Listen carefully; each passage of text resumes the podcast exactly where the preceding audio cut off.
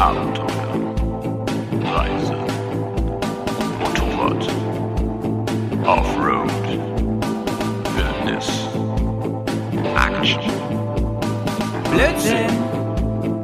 Bears, Komm, wir nehmen dich mit auf die Tour. Mit der Reisemopete ab in die Natur.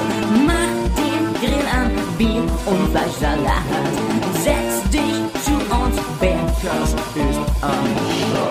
Bergcast, dein Motorradreisepodcast. Servus, liebe Leute. Moin Moin. Ja, und hallo allerseits. Hier sind Nico und Howie, eure Lieblings-Underdogs aus dem ganzen Internet. Mensch, Nico, ist das fein. Sehen wir uns bei so einem schönen Wetter Sehr- mal hier. ja, ne? immer bei dem- abgeglichen. Bei dem Intro denke ich mir immer perfektes Grillwetter wieder. Und wir schwitzen Mhm. hier in unseren Podcast-Studios. Alles nur für die Hörerschaft Genau. da draußen. Du hast Ja? mir vorher noch Und- geschrieben, das ja. wird heute heiß wie Frittenfett. Ich brauche gar kein Fett. Das geht äh, mit Heißluftfritteuse in meinem kleinen äh, Dorfloft hier oben auch so. Hashtag Dachwohnung. Hashtag Sommer. Ja, ich wollte gerade sagen, ihr könnt's ja nicht sehen, aber Nico wohnt wirklich, also man sieht die Dachgiebel. Er wohnt wirklich ganz oben unterm Dach und das stelle ich mir auch schon nicht ohne vor. Wir haben hier aktuell in Bremen 33 Grad im Schatten. Alter Falter. Äh, bei uns ist auch nur ein paar Grad wärmer, äh, kälter. Was? Ich bin schon ganz durcheinander. Lass uns loslegen, Howie. Ah, ja, wir legen los. Aber bevor wir so richtig loslegen, Nico, wie geht's dir denn sonst so? Danke, sehr gut aktuell. Ich habe gerade ein bisschen Luft, kann mich um ein paar persönliche Sachen kümmern. Hm. Und ja, werd später noch an den See gehen. An, Traumi, Alter. an den wunderbaren Traumi, Ammersee. Traumi. Ich bin schon die ganze Zeit am überlegen, ob ich hier, ähm, ob ich, ob ich das Fenster jetzt öffnen soll, aber ich glaube, es ist ja kontraproduktiv, oder? Ja, ich habe es extra noch zugemacht, weil die Landwirtschaft Ja. wieder so einen Lärm macht. Die Traktoren Ja. sind laut. Ich höre schon wieder, ich höre schon, wie der Lüfter hier angeht. Von meinem Rechner. Na, hoffentlich nicht in der mehr. Jetzt schon Aufnahme. nicht mehr. Weiß Ich habe hier so einen kleinen USB-Lüfter stehen, aber den habe ich auch ausgemacht. Weil ich Angst hatte, das hört man. USB-Lüfter. Ja, der, der, der bläst die heiße Luft von links nach rechts. Äh, ganz ehrlich, mach dir mal an, äh, das können unsere Hörer verkraften und Hörerinnen, denn äh, ansonsten reden wir wieder nur dummes Zeug, noch mehr als sonst, weil wir so einen Hitzekoller kriegen. Das passt schon, das passt schon, das passt schon. So, Nico, ähm, was habe ich mir überlegt für einen kurzen Smalltalk heute vorweg? Äh, ich wollte dich fragen, was hast du in den letzten, sagen wir mal, sieben Tagen am leckersten gegessen? Am leckersten gegessen. Ja. Mm. In den sieben Tagen. Ja, fällt dir spontan irgendwas ein, wo du sagst, boah, das war schon nice. Naja, richtig nice ist schon eher zehn, zwölf Tage her. Ähm, Okay, nehmen wir auch. nehmen wir auch, gell? Weil ich habe mich ja im letzten Podcast noch beschwert, dass ich, kleiner Schwenker an der Stelle, dass ich noch nie Boxer gefahren bin. Und ich Stimmt. bin vor, mal ähm, ich bin in den Genuss gekommen, A9T Urban GS und R18 Classic zu fahren. Und das Ganze Ja, bei einer mega. zweitägigen BMW-Ausfahrt mit Übernachtung in einem schicken Hotel. Auf der einen Seite erstmal mal Alter. wieder in einem Hotel zu sein und dann fahren die da halt auch so ein so ein mega äh, vier Gänge Menü auf in diesem Panorama Restaurant und das war schon sehr lecker. Ich raste aus, Nico. Du wirst immer zu den feinen Events eingeladen, ich nur zu denen, wo man sich dreckig macht und im Zelt schlafen muss. Toll. Ja, Nico nimmt die guten Sachen. mit, genau. Ja, mehr dazu gibt's demnächst im Twinspark Podcast bei Alex und Ja, Karina ja. und auf dem Kettenrätsel-Blog geschrieben. Auf dem Motorradblog vom Alex. Einfach mal, einfach mal gönnen. Wann kommt denn das ungefähr? Weißt du das schon?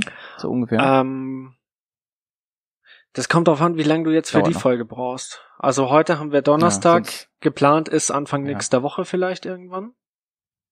ja, dann, dann, ich denke mal, wir, wir kommen, äh, nächste Woche kommen wir raus mit dem hier und äh, dann kann ich das vielleicht schon verlinken, ja. Dann Ja. man einfach mal drauf. Ansonsten Ist nachträglich eh ein geiler. Podcast und so. Kann man sich, kann man sich gut mal gönnen. Alex kennt er auch aus dem Werbepodcast von uns. Das ist der Alex. Karina kennt ihr sowieso. Auch eine gute. Und äh, die, äh, was isst die denn gerne, Nico? Was die gerne isst. Ja, was isst die denn gerne? Ähm, Ja, eigentlich habe ich noch nichts erlebt, was sie noch nicht oder was sie nicht mochte. Deswegen fällt Oh, mir. ich habe das schon erlebt.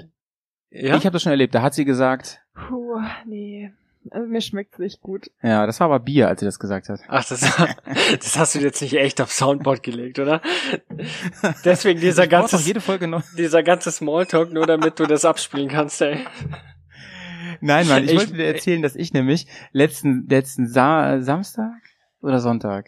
Nee, letzten Sonntag war ich ja im äh, Ländle, im, im Schwabenländle Ja. und hab da schwäbische Maultaschen gegessen. Alter Vater, war das lecker. Mann, Mann, Mann. Also ich, ich muss dir ganz ehrlich sagen, ich finde, jedes Gericht, ja, gewinnt nochmal, wenn man es in Teig reinpackt. Ist so. Ja. Wie hast du die gegessen? Ganz klassisch mit geschmelzten Zwiebeln und Kartoffelsalat Ähm, oder in der Hm, Suppe ja, genau, genau, oder angebraten Genau, genau. oder kannst du alles Mögliche machen. Mit dem. Oder im Cocktail. Äh, nee, tatsächlich auf einem, äh, in einem Nest von Kartoffelsalat Mhm. und äh, normalem Salat obendrauf mit einer super nicen, wie heißt das, Vinaigrette. Und äh, ja, die Maultaschen so in Hälften geschnitten und drumrum drapiert. Es war unfassbar lecker. Also wirklich, das war eins der besten Dinge, die ich seit Monaten gegessen habe. Ich bin, ich bin, ich möchte gerne dorthin ziehen nach Esslingen, um dort immer diese Maultaschen zu essen. Bin am überlegen, wie ich das, wie ich das beruflich mache. Ja, wie ist denn das? Kannst du dich einfach, wenn du sagst, du willst in einem anderen Bundesland arbeiten, dich irgendwie versetzen lassen? Ich meine, dein Hauptjob ist so ja eh ist flexibel, nicht, ne? aber dein Nebenjob mit den Kindern, Ja. da bist du ja aufs Bundesland angewiesen. Ja, guck mal, mein Hauptjob, so Podcasts, das kann ich ja von überall machen. genau. Aber ähm, das ist nicht so einfach. Du brauchst einen Tauschpartner Mhm. zum Beispiel, oder es gibt so Ringtauschpartner und so gibt es. Also du kannst es nicht einfach sagen, ich gehe dahin, da ist eine Stelle frei, ich gehe dahin und so. Aber und dein alter Chef, deine alte Chefin muss dich auch gehen lassen. Also Okay. die können dich Ja. auch ganz schön festhalten, wenn sie wollen. ne, Wenn sie sagen, hier ist Bedarf und so. Ja. Kann, aber es gibt natürlich so Härtefallgründe, wenn du jetzt sagst, irgendwie hier äh, deine Frau zum Beispiel äh, muss dahin aus Gründen oder du musst dort ein Familienmitglied pflegen oder sowas halt, ne? Oder ich weiß, mir fällt gerade nichts anderes ein oder irgendwas mit Kindern oder so. Mhm. Zum Beispiel, wenn du jetzt getrennt lebst und dein, dein Kind lebt dort, so, das wäre ein Härtefallgrund. Sowas, ne? Das geht. Okay. Dann geht das schnell. Ja. Ah, was, was genau, was, äh, ich habe es erst erlebt bei einer Kollegin, äh, deren Mann ist beim Militär so. Und wenn die versetzt werden, dann ist das ein Härte, Härte, Härtefall, genau. Dann geht es ganz schnell. Ja, ja. Gut, muss, muss, äh, äh, muss, ja, weiß ich auch nicht, muss das Militär erstmal sich anmelden, äh, sich ankündigen, dann können wir mal schauen. Naja, naja. Ansonsten muss ich sagen, ey, ich, will, ich werde es ja noch ausgiebig woanders besprechen. Und äh, es, es kam jetzt ja vor ein paar Tagen der ähm, unser kleiner Bonus, unsere Bonusfolge raus zum Umbau unserer Gabel. Aber das müssen wir noch ein bisschen aufarbeiten. Das war also wirklich ganz, ganz großartig. Ich bin viel Motorrad gefahren die letzten Tage. Ich bin hier echt viel rumgefahren, weil ich diese neue Gabel testen wollte. Ich bin super begeistert. Und weißt du, was mich auch begeistert hat? Es gibt ja doch noch Insekten. Also alle haben sie immer gesagt, es gibt keine Insekten mehr und so weiter. Und ich habe echt Angst bekommen langsam, dass unser Ökosystem hier kippt. Aber mein Helm, was, beziehungsweise meine Crossbrille war so voll mit Insekten, dass ich gedacht habe, ey, Junge, Junge, Junge, das passt. Und äh, Nee, aber Viecher im Helm ist, äh, ist echt gefährlich. Ja. genau. So. Im Helm vor allem, ja. Ja, im Helm ist richtig gefährlich. Im Helm so ist schön, richtig kacke. äh, so eine schöne Wespe oder so im, in den Helm reinkrabbelt und dann, ich habe das mal bei einer Mitfahrerin, also die war mit in der Gruppe bei mir, habe ich das erlebt, da hat die, hat also eine Wespe wirklich ganz knapp unters Auge gestochen, dass das Auge zugeschwollen ist. Ja, das ist viel. Es, es muss ja nicht mal eine, eine Wespe sein oder irgendwas, was dich stechen kann, aber einfach was im Helm rumkrabbelt in deinem Ohr irgendwie und dich total ablenkt. Ja. Das ist äh, anhalten, Helm absetzen, lieben, das rausfliegen lassen, im Ohr rumfummeln und dann weiter geht's. Im Ohr rumfingern. Die ganzen Tag an Lizzie rumfingern. So, jetzt feuer ich ab. Überleitung, ja. Ups. Apropos Ähm, Lizzie. Ja. Was mit Lizzie?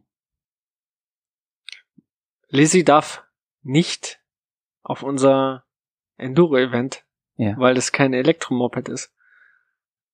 Ach so. Fry kommt, Fry kommt aber auf den Zeltplatz mit, mit Lizzie. Mit Lizzie? Also Ja. da kannst du dich schon mal Sehr gut. seelisch drauf vorbereiten. Ja, ja, ja. Die ganzen Jungs, ich, ich komme ja mit Auto zum, zum Electric Ride Park Event äh, hier von, von der Bubble, aber die anderen kommen alle mit Moped. Ja, ich Zelt natürlich so. auch. Oder wir natürlich auch aus dem Süden. Finde ich mega. Wir sammeln so diverse Leute ein auf dem Weg nach oben, nach Mhm. Norden. Mhm. Und gut. Genau. Reise nach Norden, sag ich mal. Ja.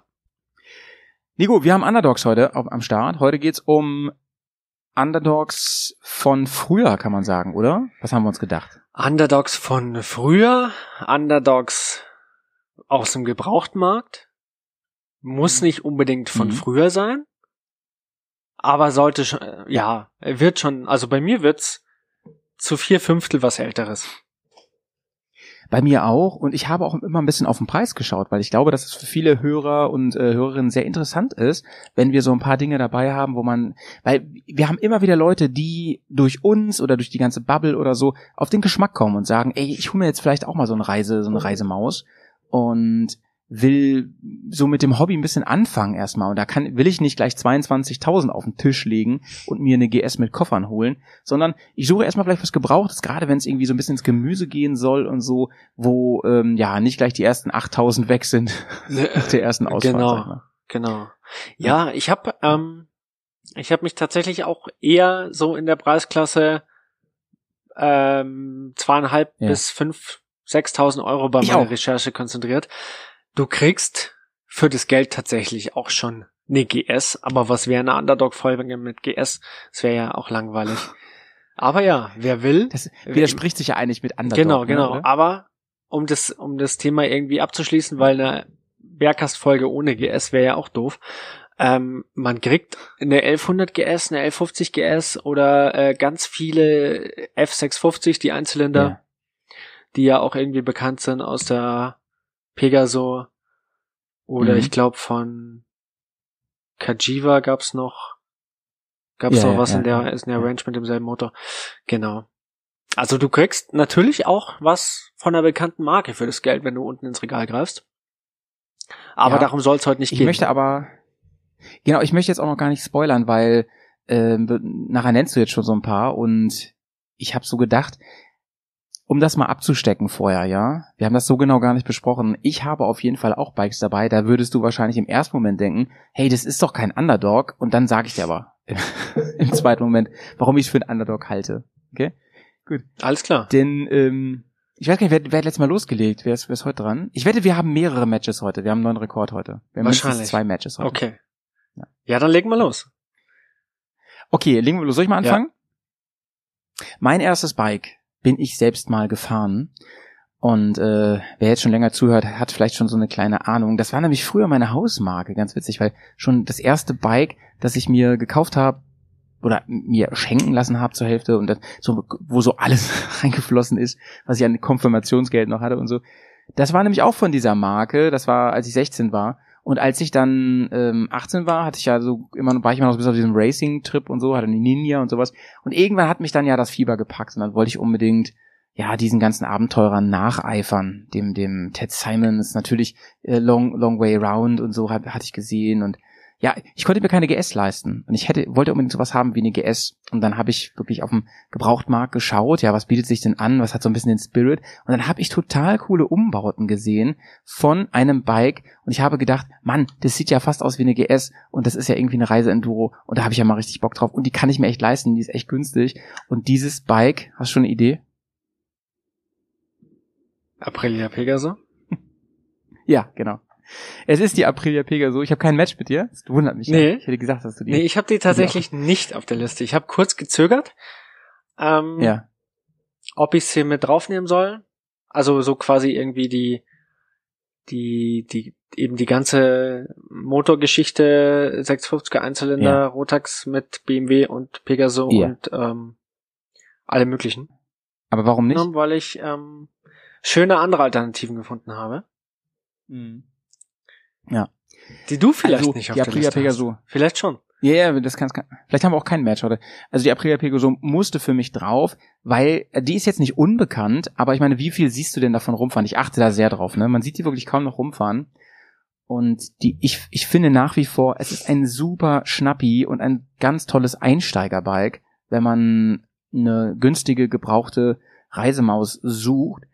Sie ist allerdings, das muss man natürlich gleich vorwegnehmen, sie ist nur bedingt Offroad einsatzfähig, also in, in Anführungsstrichen natürlich kann die sehr, sehr gut einen Schotter und einen Sandweg fahren und sowas. Ähm, aber sie wurde konzipiert damals als sogenannte Fun Duro, ein furchtbares Wort. Er hat so ein bisschen was von diesen ganzen SUVs, die keine sein wollen. Ja. Ich habe die aber natürlich nicht so benutzt. Also sie hat durchaus ein, ein 21er Vorderrad, was ne, so die die alte Kombination, was ich sehr sehr cool finde. Ich mag die die Linienführung. Mhm. Die, die hat die gleiche Linienführung wie auch so moderne kleinere ähm, ja, Rei- Reisebikes. Ich finde, sie kommt fast schon so ein bisschen KTMig daher, ist aber natürlich, wie du schon gesagt hast, eigentlich die Schwester der F650. Wobei, wer ist da eigentlich die große Schwester? BMW, weil es der große Konzern ist? Ich würde sagen, nein, denn die ähm, Aprilia Pegaso ähm, wurde ja in äh, Italien gebaut, natürlich, und ähm, auf dem gleichen Band lief nämlich die F650 und nicht aus Spandau oder so. Das mal kurz vorweg. Das heißt also, die ähm, BMW wurde auf den am Band der Pegaso gebaut und deswegen kann man sich ein bisschen drüber streiten, wer hier eigentlich die große Schwester ist. Ich liebe an diesem Motorrad äh, den wirklich sehr dominanten äh, Eintopf, der da drin ist. Ich bin die gern gefahren. Die hat hinten so einen Doppelauspuff, da bollert's richtig raus. Sie hat eine ganz fiese Motorbremse, fand ich immer. Also die hat sich manchmal richtig verhakt, so weil wenn du wenn du eine, eine, eine große Motorbremse von was weiß ich 120 mal ähm, hast laufen lassen, da wurde die schnell mal zickig. Da kannst du nicht mal eben so kultiviert mit Motorbremse durch die Kurve tuckern oder so. Und ähm, ja, potent war sie nicht unbedingt. Sie hatte um die 50 PS. Ich glaube ziemlich genau 50 PS hat sie. Und ja, ich weiß nicht, äh, Drehmoment, warte, ich habe es mir aufgeschrieben, Drehmoment von 57 Newtonmeter. Also ja, ne, wie, wie ich so schön immer sage, Kaugummi durfte da jetzt nicht auf der Straße liegen, wenn du auch noch Gepäck dran hattest. Ich fand sie deutlich schicker als die BMW. Und ähm, ja, sie hat auch einen Rotax-Motor, also beide hatten den gleichen Rotax-Motor, die kommen ja aus Österreich. Aber was viele gar nicht wissen, habe ich bei meiner Recherche rausbekommen, der Rotax-Motor der BMW, der hatte nur vier Ventile und eine gleitgelagerte Kurbelwelle und das war auch alles ein bisschen anders abgestimmt. Es war also nicht das identische Aggregat, es war also nicht ganz identisch, sondern es gab schon so ein paar kleine Unterschiede. In der Optik sowieso. Ich fand die Aprilia immer schöner. Die Italiener können ja sowieso Design ganz gut. Und ähm, ja, ich fand, ich fand, man saß da echt gut drauf. Man musste da kaum was umbauen, hatte eine coole Mhm. Reisekarre. Ich habe mir damals so Softbags daran gebaut, die günstigen, und dann war das Ding reisefertig, um damit, keine Ahnung, um damit nach, äh, wo war ich denn überall? Ich war vor allem in, äh, Sü äh, in Südeuropa unterwegs damit. Osteuropa war damals noch nicht so ein Thema für mich. Und halt, ja, damit war ich damals auch wirklich in Deutschland einfach viel unterwegs, so mit dem Zelt und so und sowas gemacht. Auf jeden Fall habe ich mir die dann umgebaut. Ich habe mir dann äh, einen Doppelrundscheinwerfer selber reingebaut, mit meinem Dad zusammen, so ein Ellipsit-Scheinwerfer. Ähm, danach sah die wirklich mega cool aus. Und habe das Schutzblech nach oben gelegt. Mhm. Dann sah sie halt noch mehr so nach nach Schnabel aus, sag ich mal, ja, wie die GS, das wollte ich ja unbedingt. Und sie hatte goldene Felgen damals schon, was ja heute wieder super trendy ist, ja. ja, goldene Mhm. Felgen zu haben. Und ähm, ich meine, sie hatte einen, einen- Doppelvergaser, wenn ich mich nicht irre. Da stand überall immer Double Carburetor drauf. Das habe ich jetzt gleich nochmal recherchiert. Ähm, hatte ich so einen großen Aufkleber immer von Aprilia. Und die verstellten sich gerne mal, das weiß ich noch. Da musste man ganz gerne mal nachstellen. Ja, lief ganz gut, war ein tolles Einsteiger bei Kamst, musste natürlich gucken, mit wem du gefahren bist damals. Hatten einen großen Fehler, und zwar ist da gerne mal die Original äh, Zylinderkopfdichtung kaputt gegangen. Und das ist bei mir auch gewesen. Und das ist blöderweise ein Tag vor der Tour gewesen. Und deswegen musste ich dann ausweisen, äh, ausweichen. Und so bin ich zum Boxer gekommen. übrigens. Das war deine Boxergeschichte, genau. Ja, wenn die so cool war, Das war meine Boxergeschichte. wenn die so genau. cool war, dann Ja. ähm, such doch ein cooles Bild raus. Und das werden dann Ja. die Zuhörer als Titelbild dieser Folge sehen und als Teaserbild bei Instagram und Co. Ja, mega. Das mache ich, ähm, und zwar von meinem Bild, äh, von meinem Motorrad. Genau, ne? von deinem Motorrad. Ja. aus. Ähm, was habe ich denn noch re- recherchiert? Ich habe noch hier mir aufgeschrieben, ähm, worauf ich noch hinweisen wollte, ist, die hatte halt einen E-Starter, was ja damals nicht unbedingt alle hatten. Meine war Baujahr 97, glaube ich. Das war also noch vor dem Facelift, das dann irgendwann kam. Ich fand die Mhm. auch cooler, irgendwie ein bisschen, bisschen brutaler. Upside-Down-Gabel. Äh, Verbrauch lag bei mir immer so, der, die hat schon, also für so ein kleines, schwachbrüstiges Motorrad hat die relativ viel verbraucht. Also bestimmt so ihre, ihre 6,5 Liter hat die verbraucht. Tankinhalt waren 14 Liter und da merkst du schon ein großes Manko von der von der Kiste. die ist nicht so weit gekommen. Ja. Ne? Da muss man, also wenn du die wirklich ernsthaft als Reisemaus benutzen willst, ich würde da irgendwie zusehen, dass ich irgendwie noch ein bisschen Kanisterchen mitnehme oder dass ich irgendwie einen größeren Tank da irgendwie drauf geknallt kriege, was nicht so einfach ist, weil der ziemlich der Verkleidung angepasst Was ist. hattest du für eine Reichweite? Effektiv? Du hast effektiv Oder? keine, also gute 200 Kilometer, dann war das Ding. Ich Ja, bin natürlich damit auch wenig. echt digital gefahren, ne? Ja. Also ich bin immer, ein, immer Vollgas Ja. gefahren mit dem Ding. Wenn du vorher äh, Sportler gefahren Ja. bist, dann, dann hast du das so Intus gehabt. Mhm. Also aus heutiger Sicht, ne, gerade jetzt aus jüngster Sicht, in, in der ich wirklich ein, ein super geiles Fahrwerk gefahren bin, erst vor ein paar Tagen, muss ich sagen, das Fahrwerk war schon ziemlich Banane damals. Ich hatte aber auch an, ich hatte auch die ersten zwei Jahre richtige Kackreifen da drauf. Das muss man auch, auch sagen, ne. Die waren richtig alt. Irgendwann, äh, weiß ich noch, war ich mit meinem Dad beim Edersee, wollten wir da ein paar Runden drehen. Und dann sagte er zu mir, sag mal, wie Mhm. alt sind eigentlich deine Reifen? Die sehen schon so richtig eingetrocknet aus, ne? Schon so Risse überall drauf. Und dann wollten wir gucken, was der für eine Dot-Nummer hat. Und was denkst du, ist passiert? Der hatte keine. Die waren 10, Die 15 Dot-Nummer Jahre. gibt's ja noch gar nicht so ewig. Ja, die gibt's, ich weiß nicht, die kam ja irgendwann erst Ende der 90er, die Dot-Nummer. Ich weiß gar nicht genau. Ja, ja die knatschten schon so. Ja. Ja, dann wird es Zeit zu wechseln. Naja. Aber ich denke, wenn man, wenn man auf die, äh, ja, auf so ein, egal, nicht nur Pegaso, äh, generell altes Motorrad, äh, topmoderne Ja. Reifen draufzieht, eventuell was an der Abstimmung ändert, äh, Ja. Gabelfedern und, ähm, und, und, und Federbein irgendwie aufs Gewicht abstimmen kann und Ja. ähm, da ein paar hundert Euro reinstecken kann, dann fahren die sich um Welten besser. Die Ja, ja, ich habe ich hab mich damals auch viel in so äh, Foren rumgetrieben und das bringt einfach ganz viel, wenn du allein nur die Federn wechselst. Ne? Das bringt schon richtig, richtig viel. Dann fühlt sich das Ganze schon viel, viel moderner und besser Ja. an. Äh, was haben wir denn noch nicht Ja. äh, besprochen? Ach so, Gewicht wäre vielleicht noch interessant. Die wog reisefertig, also abfahrbereit, wog die 200 Kilo. Das ist nicht so wenig, finde ich, für ein so ja, für 50 ja, PS. kleines Bike. Ne? Ja. Mhm. Die war eigentlich ganz schön schwer. Ja, da war Entschleunigung angesagt. Ich mo ja, ja, genau, genau. Ich mochte einfach den ähm, Charakter dieses Bikes. Ich fand, ich fand die cool. Die war in Schwarz und ähm, wenn ich damals, ich wäre die bestimmt noch länger gefahren, wenn damals nicht ich auf den Boxer gekommen wäre durch dieses Motorrad. Ja. Ja. Naja, so ist das. Und Pegaso ähm, ist ja auch Namensgeber für den unseren, unseren Schwester-Podcast. Aber der Claudio, wenn ich mich nicht irre, der hatte einen neuer. Der hatte schon dieses äh, 2000er Modell. Die IE, hieß die Pegaso 650 IE. Hatte der schon. genau. Oder noch später, das weiß ich nicht. in der in der Podcast-Welt kennt man den Namen ja sowieso und kennt dadurch auch das Motorrad, aber ähm, die zählt auf jeden Fall als Underdog. Also das, äh, da musst du dich nicht rechtfertigen, dass du die mit draufgenommen hast, auch wenn die viel mit der BMW gemeinsam hat. Aber eben, Ja. wie du wirst du jetzt auch nicht mit dem Motor, da gab es Unterschiede, klar, designtechnisch sowieso. Ich finde, die Pegaso ist besser gealtert Mhm. als die ähm, als die BMW. F650, ne? Ja. Ja, bin ich komplett bei dir, bin ich komplett bei dir. Klar, ähm, Claudio ist natürlich in, in unserer Bubble, ist der bekannt, der macht ja echt viel, viel Podcast. Ich werde langsam zum Portoholiker. Das hat er ja damals gesagt. Aber ansonsten, wenn du irgendwem sagst, Pegaso, äh, viele denken auch bei dem Podcastnamen erstmal einfach an dieses geflügelte Pferd und denken, da gibt's irgendwie eine Verbindung, ne? Nicht, dass es das Motorradmodell ist. Man muss halt, man muss halt Eintöpfe mögen. Es hat lange gedauert, bis ich dann wieder beim Eintopf mal äh, eine Chance gegeben habe, dem Eintopf, Mhm. weil ich dann dachte so, okay, aus der Zeit bist du raus. Inzwischen finde ich das wieder cool, das Konzept, gerade so die neueren, die so Ich- kultiviert ja. sind. Ich habe auch ein paar Eintöpfe auf auf meiner Liste. Ja. Cool. Cool. Zwei Stück.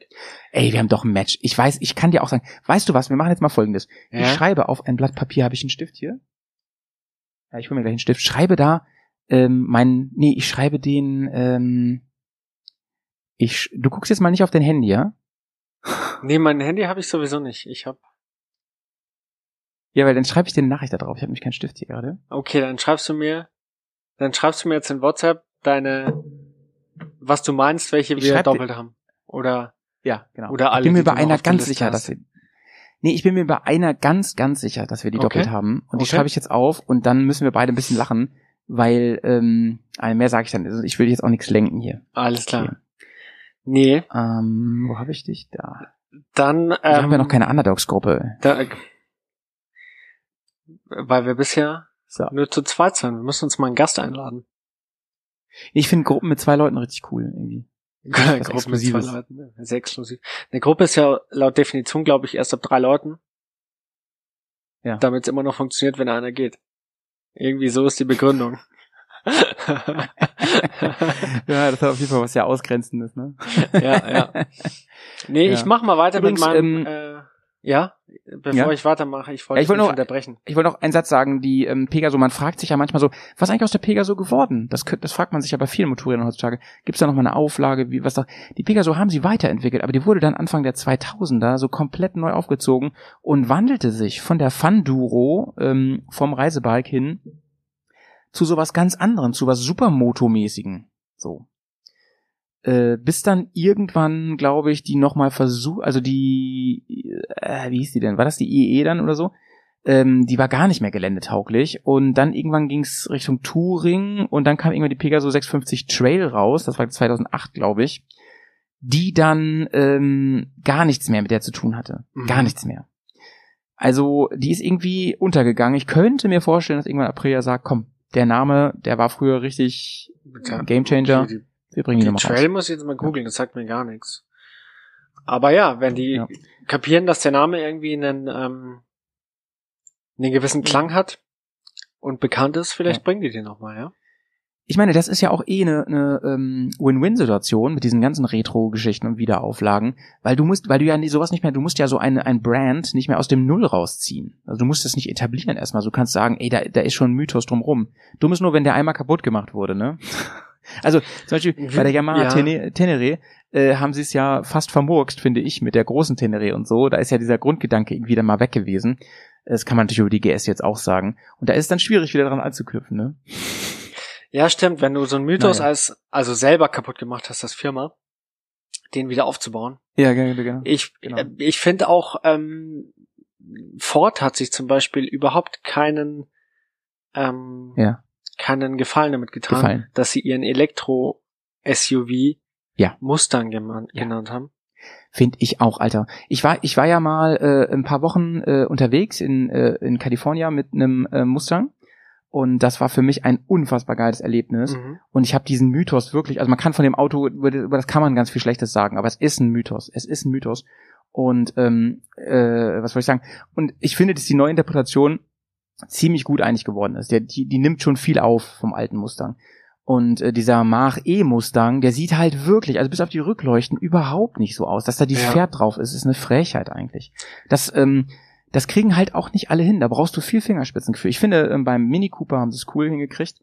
Äh, also BMW oder Fiat 500, so, das sind so Autos, Mhm. finde ich, die sind ja richtig gut gelungen. Ich finde den New Beetle schon wieder fragwürdig, ob der find, sieht für mich nicht so aus. Und wenn wir jetzt zurück zu den Motorrädern gehen, na ja, ganz ehrlich, die ähm, GS hatte irgendwann diesen krassen Umbruch. Ähm, man höre mal unseren GS-Podcast nach. Und ähm, da haben sie was ganz Neues erschaffen, was einen neuen Kult hatte. Aber was hat denn die GS wirklich noch mit der alten GS zu tun? Da haben sie jetzt versucht mit der Mit der Urban halt, GS, ne? ja. Und einer, ja, da wieder so ein bisschen anzuknüpfen.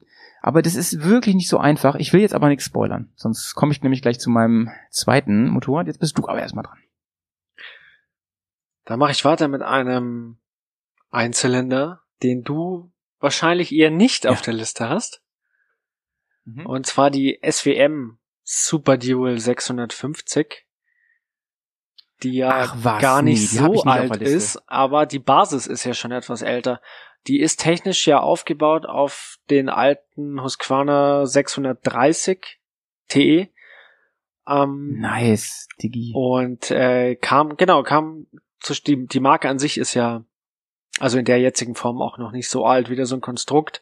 Äh, alter Husqvarna-Entwickler mit äh, neuem chinesischen Geld und Werkshallen und Markenname aus Italien Mhm. und fertig war das neue SWM und ähm, ja, die gibt's glaube ich sogar noch.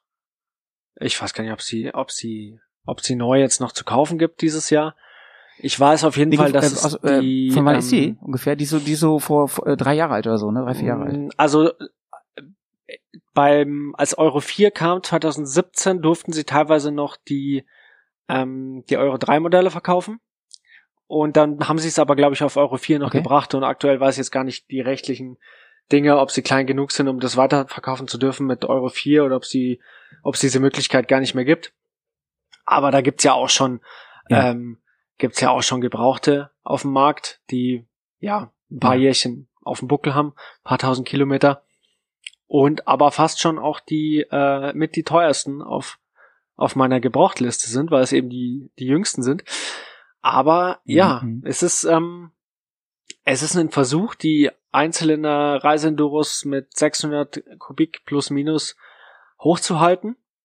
Die sieht ja auch Mhm, echt mhm. kernig aus, Kofferträger dran. Ich finde, Ähm, ich finde, die sieht hammer aus. TKC Reden wir eigentlich von 80. der ähm, X, X Adventure? Die? Ähm, ich würde, ähm, ich hätte jetzt alle einfach mal mit in den Ring geworfen. Es gibt ja, die Ja. X-Version, es gibt die Okay. T-Version. Ähm, aber vom, vom Grundgerüst her das ganze, das ganze Motorrad, ähm, wie du es dir dann ausgestattet haben willst, ähm, ist ja irgendwie auch, äh, ist ja auch persönliche, Ja. persönliche Vorliebe.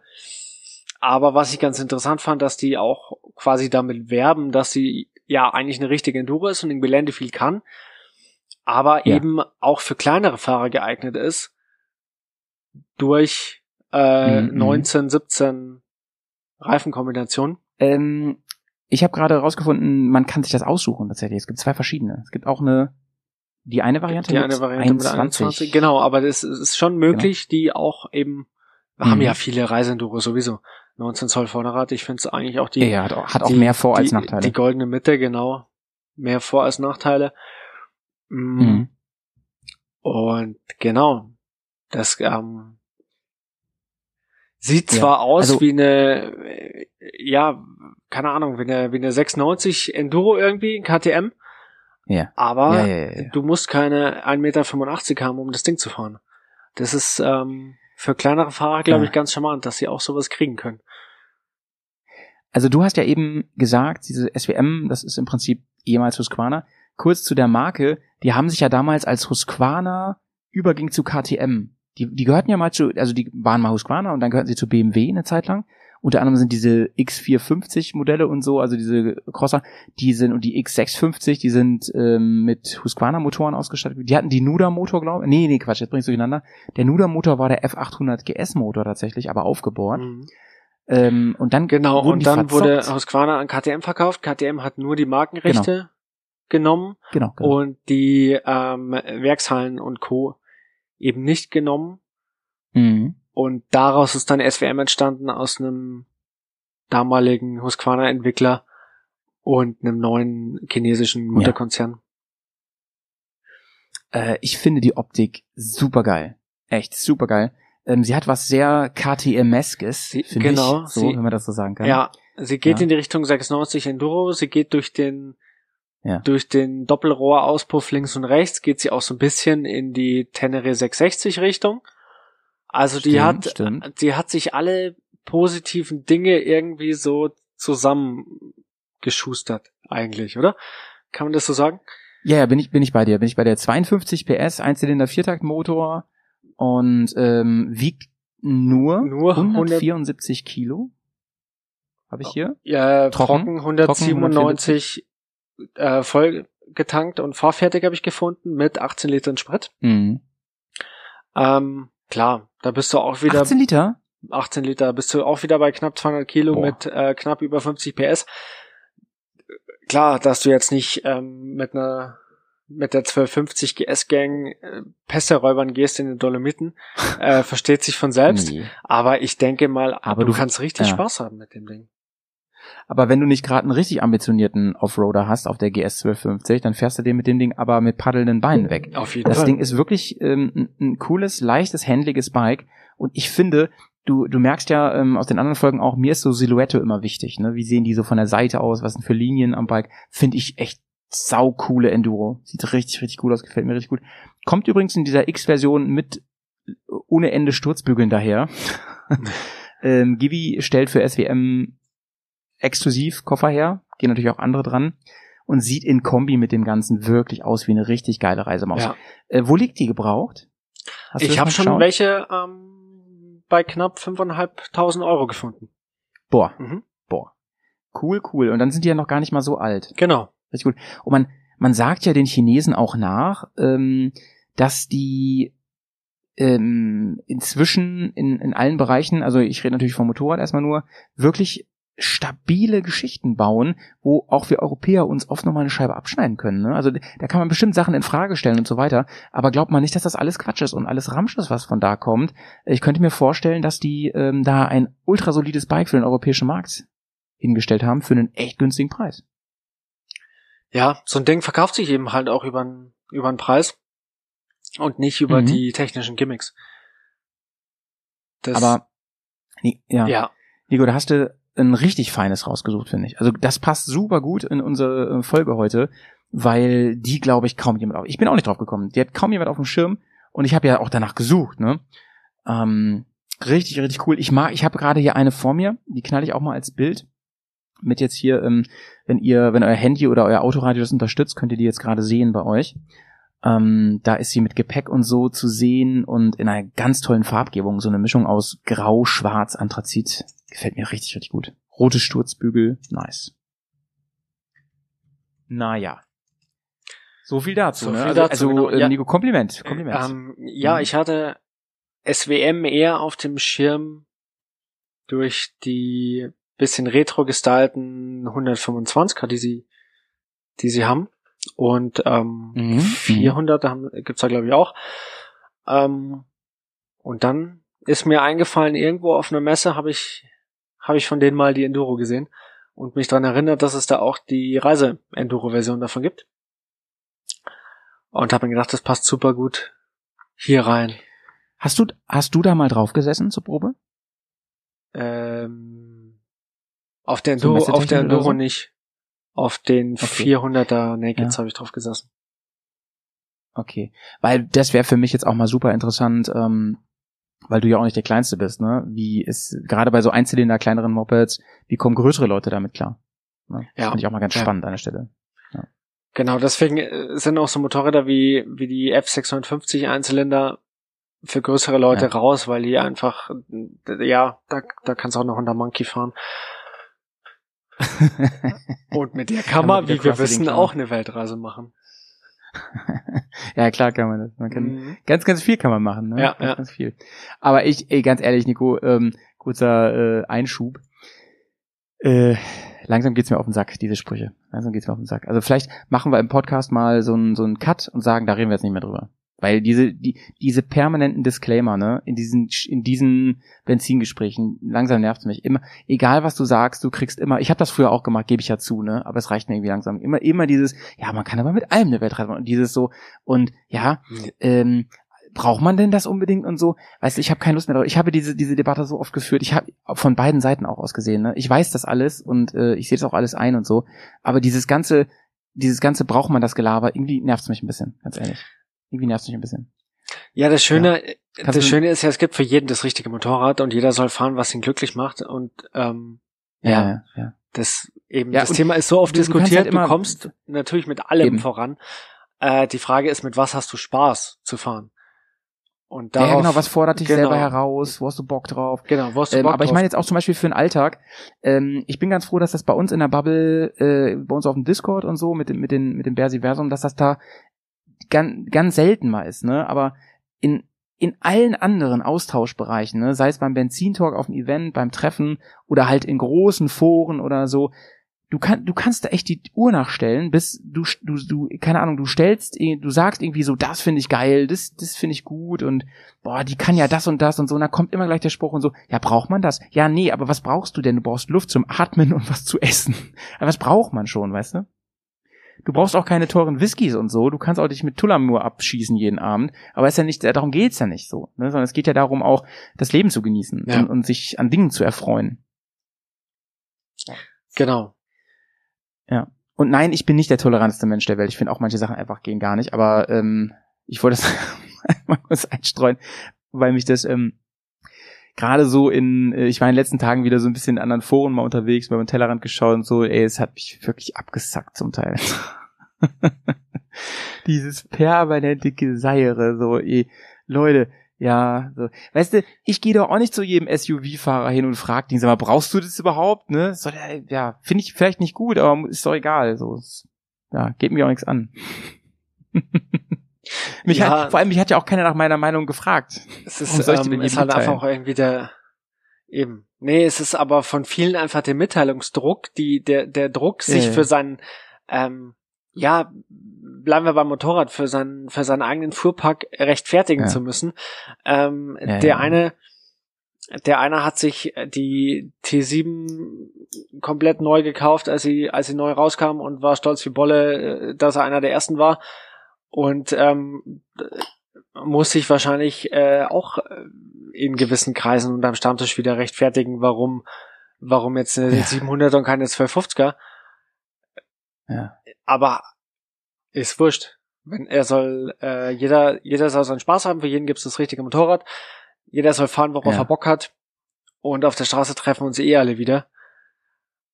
Und Mhm. ähm, ja, Ja. genau. Und, und natürlich hat das, ähm, natürlich hat das alles seine ähm, negativen und positiven Folgen. Ich bin ja jahrelang eine, eine GS gefahren, eine eine Standard GS und ähm, da guckt sich halt keiner nach um. Das kann man aber auch genießen und gut finden, weißt du? Ich fand das gar nicht mal. Also den Spruch musste ich mir auch ständig anhören. Ja, bestimmt ein tolles Bike so, aber äh, guck dich mal um hier in Alpen, ne? Das ist ja jedes zweite eine GS und so. Ich so, ja, so what, ne? Mir geht's auch nicht darum, irgendwie immer, äh, ich meine, das kann ja, ich habe jetzt gut reden, so mit meinem Custom Bike, aber äh, da ging's mir halt überhaupt nicht drum. Ich fand es manchmal ganz nett, dass man Das- einfach sein Bike abgestellt hat und nicht gleich elf. Leute drum. Mhm. Ja, ich fand das gar nicht so schlecht. Also ähm, musste ich nicht haben, dass ich mir darüber irgendwie so ein Feedback geholt habe oder so. Jetzt geht's mir manchmal schon insofern auf den Sack, dass mit meinem jetzigen Bike, dass da nicht, dass da erstens immer Leute drum stehen und zweitens, dass ich echt immer ein bisschen Angst habe an einigen Orten, dass mir das Ding mit dem Lieferwagen abgeholt wird. Das ist wiederum ein bisschen doof, so weißt du. Naja, Naja. schwieriges Thema, großes Thema, ähm, aber wollte ich mal drüber reden mit dir, mein kleiner Münchner Therapeut. Und jetzt kommen wir zu meinem nächsten Motorrad. Oder bist du noch nicht durch? Doch, ich bin eigentlich durch. Ich äh, kann zu dem Motorrad aus eigener Erfahrung leider nichts sagen. Mhm. Nee. Aber ich würde ja auch gern mal, gern mal wirklich genau unter die Lupe nehmen. Ja. Ähm, ich würde jetzt tatsächlich das Bike nehmen, was ich glaube, was du auch hast. Und das Weil ich, wäre. ähm, ich will, ich will dir einfach voraus, ich will dir ähm, vorauskommen, weißt du? Also ich will, ich will das sagen, bevor du es sagst. Ähm, einfach damit ich besser dastehe. Und ich habe, aber du kannst, willst du mal raten? Nee, ist auch doof, ne? Hättest du sie wahrscheinlich eh genommen. naja, wenn du schon, wenn du schon so tust und, und weißt, dass ich, ähm, dass ich selber Suzuki fahre und die Älteren auch mag, hast du wahrscheinlich eine Suzuki jetzt auf der Liste. Ist die Frage, welche? Wahrscheinlich, weil du immer, du denkst dir immer eine Nummer zu groß, also hast du wahrscheinlich die DR Big drauf, größte Einzylinder und so weiter.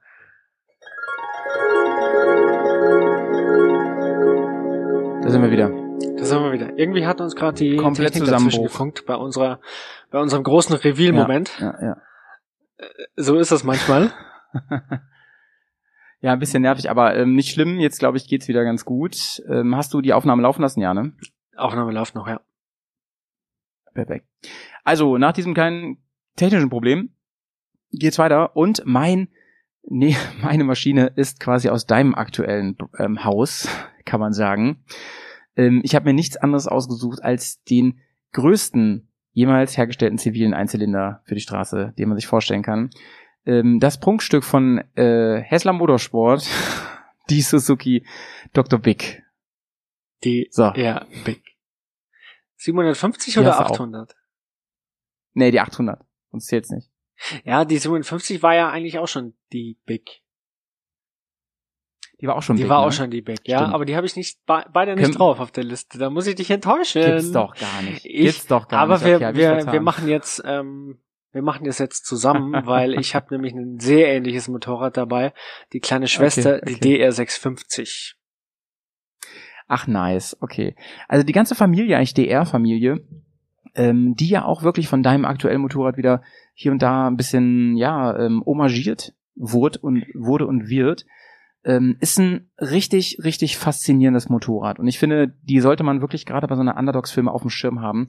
Denn ähm, vielleicht fangen wir mit tatsächlich mit deiner mal an und arbeiten uns nach oben, bis wir wirklich bei der Königin ankommen, bei der ähm, 800er Dr. Big, wirklich bei dem Oberarzt der, der Enduro-Schnabelszene. Der Oberarzt Ähm, Dr. was Big. zeichnet ja, Der operiert gerne mal im Gelände. Ähm, was macht deines Erachtens die 650er aus? Die 650, ähm, jedenfalls die, die, ähm, die älteren, beziehungsweise es, äh, ja, so kann man das nicht nennen. Es gab ja die, ähm, Ja? die, jetzt muss ich mir gerade mal überlegen, welche das war. Ähm, in Deutschland, die, die letzte Modellreihe hatte ja so ein bisschen schon eine Frontverkleidung und ähm, so ein paar Pegaso-Anleihen in der Front irgendwie, finde ich. Ja, ja, ja. ja. Aber davor eckiger Scheinwerfer, hö- höher gelegter Fender, äh, kleine, kleines Windschild, gerade Sitzbank, richtige, richtige Enduro. Ähm, Reiseenduro, Alltagsenduro, das ist genau das Ding, was ich geil finde. Nur leider sind die Dinge halt, weil sie, weil es sie hier nur von 1990 bis 2000 gab, mittlerweile echt unbezahlbar. Und wenn du Ja. dir überlegst, dass genau dasselbe Ding bis letztes Jahr ähm, für andere Märkte noch vom Band gelaufen ist. Und, Ja. und Ist das so? ähm, Das neu irgendwie wegging. Ja, ja, ist also ähm, das ist auch so ein, so ein Suzuki-Ding. Warum gab es hier keinen Nachfolger? Weil die in anderen Märkten noch verkauft werden durfte und dann hat Suzuki sich natürlich die Entwicklungskosten für eine neue Ja. gespart, weil dafür eigentlich Ah. der europäische Markt eigentlich zu klein ist. Das ist mit der mit der DRZ 400 Supermoto und Enduro ja genauso. Die wird auch immer noch okay. gebaut und deswegen gibt's hier keine kleine Suzuki Supermoto mehr, weil es für Europa äh, keine eigene Entwicklung, äh, es lohnt sich nicht. Aber die kann man, Ja, ja. die, die 650, die richtige DR 650 in einer Riege irgendwie mit der Kawasaki KLR 650 und, äh, und solchen Maschinen. Und du hast Mhm. Schon, klar, es ist jetzt keine äh, Dr. Big, aber es ist mit 650 Kubik schon ein großer, ähm, ein großer Einzylinder. Um die 50 PS. Ja. Zieht jetzt auf der Autobahn nicht die Wurst vom Brot. Muss sie aber auch gar nicht, weil dafür ist sie nicht gebaut. ja, ja. Ähm, ist aber ein richtig cooles Motorrad. Also ich finde, dass die, ähm, die wirklich, war das die erste, die kam die 1990 raus. Mhm. Da gab's die DR650R ähm, im Dakar Sondermodell. Und ich finde, die hat, also die hat krasse XT-Vibes, Yamaha XT-Vibes, ganz krass vom Design. Die sieht ja so schon super kultig aus, ja, wie gesagt, fast schon ein bisschen nachgebaut so, aber das will ich ähm, Suzuki mal nicht absprechen, dass die parallel einfach auch ein sehr cooles Motorrad gebaut haben. So sahen Endos auch damals Ja, äh, einfach aus. war Es einfach gab der, sie in den der, 90ern. der Style der Zeit, egal ob Kawasaki, Suzuki oder Yamaha, Ja, die, ja. ähm, Ja. die sahen alle. Wahrscheinlich wirst du, wirst du in 20 Jahren äh, oder 30 Jahren dasselbe sagen über die Supersportler von 2015 bis, äh, bis Ja. 2025 schauen ja alle gleich aus. ja, Ja, stimmt. Alle es ist einfach der, Lichter ist einfach so, der ne? Stil dieser Motorräder. umso cooler, das sage ich ja immer wieder, dass Motorräder, die meinetwegen auch nicht ganz mir gefallen, ähm, dass dass die trotzdem was eigenes machen immer mehr, ne? Also man man schaue sich eine Harley Panamerika an, man schaue sich eine ähm, ein, eine, eine, eine Lampenmaske von KTM aktuell an und so. Kann man finden, wie man will, ist aber was eigenes, finde ich insofern gut. Insofern auch cool, dass ähm, Husqvarna übrigens, ähm, über die wir gerade geredet haben, seit Jahren einen eigenen Style hat. Das finde ich mega. Als immer diese GS-Nachbauten und so. Aber kommen wir zurück zur DR, die ähm, war doch immer ein richtig, also jetzt ist sie mega teuer, sagst du, gebraucht im Verhältnis, aber sie war ja immer ein geiles Einsteigerbike eigentlich, oder? Relativ leicht, harmloser Mhm. Motor, ähm, trotzdem aufrechte Sitzposition, Du- so du- konntest du mit Straßenbereifung fahren. Genau, auf der Straße als Alltagsenduro genauso wie, wie im Gelände und ähm, ja, ist wahrscheinlich ein Motorrad, wo du eigentlich jeden draufsetzen kannst und Genau. jeder wird klarkommen. Weil es einfach äh, eine deppensichere Technik Ja. ist. Ja. Wir schrauben uns ja gerade so ein bisschen nochmal von der Power nach unten. Die hatte damals äh, 45 PS und 57 Newtonmeter und äh, hat ein Leergewicht von 177 gehabt, also auch so knappe 200 wahrscheinlich ähm, voll. Und äh, hast du schon erwähnt, es gab ja das Nachfolgemodell, die XF 650 Freewind, kennst du die? Ja, die ähm, habe ich mir auch kurz überlegt, weil die natürlich noch weniger Leute auf dem Schirm haben. Aber die ist Ja. mir halt irgendwie, die war mir zu uncool für diese Liste irgendwie. Ja, Und ähm, Es, also es gibt richtig coole, äh, richtig coole Scrambler-Umbauten auf Freewind-Basis. Äh, das mal Nice. eingeschoben. Aber so äh, vom Werk her macht die eigentlich nicht so viel her. Die ist, ja, die fällt auch zeitlich genauso mit der Scava von BMW in eine Richtung. Auch diese, diese, diese Fanduro-Geschichte äh, nix halbes und nix ganzes, ein Schotterweg geht schon, aber mehr bloß nicht, sonst sieht das Ding optisch so aus, als würde es auseinanderfallen. Also die war, Ja. ähm, die war, fand ich optisch kein, äh, kein Highlight in der Suzuki Ich ich fand und finde, dass sie ein krasser Klon von der neueren Pegaso und also von der, die äh, Claudio hatte und auch von der neueren F650 war und ist. Ich finde, die sieht krass ähnlich aus. Wenn du die Lampe anschaust, die Linienführung, alles wurde so ein bisschen bubbliger, Mhm. ein bisschen, bisschen weicher, ein bisschen runder und so. Und ich fand es da also krass nachgemacht aus. Ich kann das aber jetzt wirklich nicht sagen, wer da jetzt als erstes Design entwickelt hatte. Aber das fand ich schon, schon, schon krass. Auf jeden Fall ein krasses, cooles Anfängerbike auf jeden Fall gewesen, soweit ich weiß, aber hat sich im Gegensatz zu der BMW zum Beispiel, hat sich die sehr schlecht verkauft. Also wann sieht man die auch mal live oder sah man die Ja, mal live rumfahren? Sehr selten. Genau. Ja, ja, ja. Naja, aber die DR, wie gesagt, ein, ein echt ein, ein kleiner Geheimtipp, kann man sagen. Ähm, ich glaube, dass man die neueren, diese, die schon sehr nach Pegaso aussahen, dass man die günstiger Die bekommt. gibt's, also die gibt's echt für wenig Geld, ja. Ja. Ähm, die kriegst du, also ich habe da mal ein bisschen rechangiert und die kriegst du also locker für äh, gute 1000 Euro schon. ja. Muss mal gucken, was Eben, wenn du anfangen kann. wirklich, wenn du wirklich irgendwie einfach nur günstig irgendwo hinkommen willst, vielleicht bisschen äh, die ersten eigenen Schrauberversuche oder wirklich das als Basis für einen äh, für einen Scrambler-Umbau nehmen und einfach Fun haben Mhm. willst, äh, dann ist sie genau das richtige Motorrad. Ich würde sie nur nicht auf unsere Underdog-Reise-Enduro-Liste mit draufnehmen, Nee. weil dafür ist sie halt nicht Nee. Reise genug. Nee, nee, nee.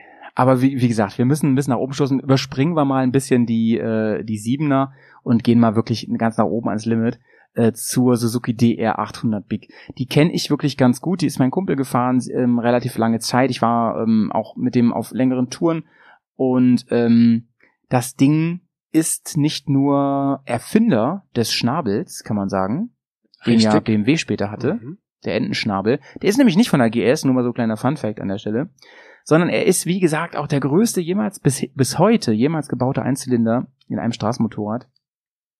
Und das Ding ist wirklich Legende. Also wir müssen mal überlegen, bei so, bei so einem 800er Einzylinder, was man da auch da mit der damaligen Technik für einen Hub hatte, ne? also wie sich die angefühlt hat, das war schon Abenteuer mit dem Ding. Und ich erinnere mich dran, dass wir zum Beispiel in den Alpen waren und wenn man da über 2000 Meter kam, äh, ihr wisst ja, was der Vergaser dann macht, ne? Der äh, müsste ja im Prinzip einmal umgestellt werden, weil ja ist ja weniger Sauerstoff in der Luft drin. Und das hast du so extrem gemerkt. Die hat richtig abgekackt berghoch. Also du hättest eigentlich mal rechts ranfahren müssen und den Vergaser einstellen müssen. Damals waren wir da ein bisschen doof und äh, wussten auch nicht genau, was wir da jetzt machen sollten und sind dann weitergefahren. Du konntest also niemanden mehr überholen. Es war einfach für alles völlig unmöglich. Ähm, und wir haben immer gesagt, naja, über den, weißt du, so, so ein bisschen wie so eine Lokomotive, die so, sagt, ich schaffe es noch, ich schaffe es noch, so über den Berg rüber. Ja. Ähm, die ähm, Big wurde recht lange gebaut, von 90 bis 99. Und ähm, ja, hatte also genau genommen einen Kubik von 779 Kubikzentimeter und eine Leistung von nur 50 PS. Das ist ja wiederum mal nicht viel für so ein Für so ein Monster. großes Mhm.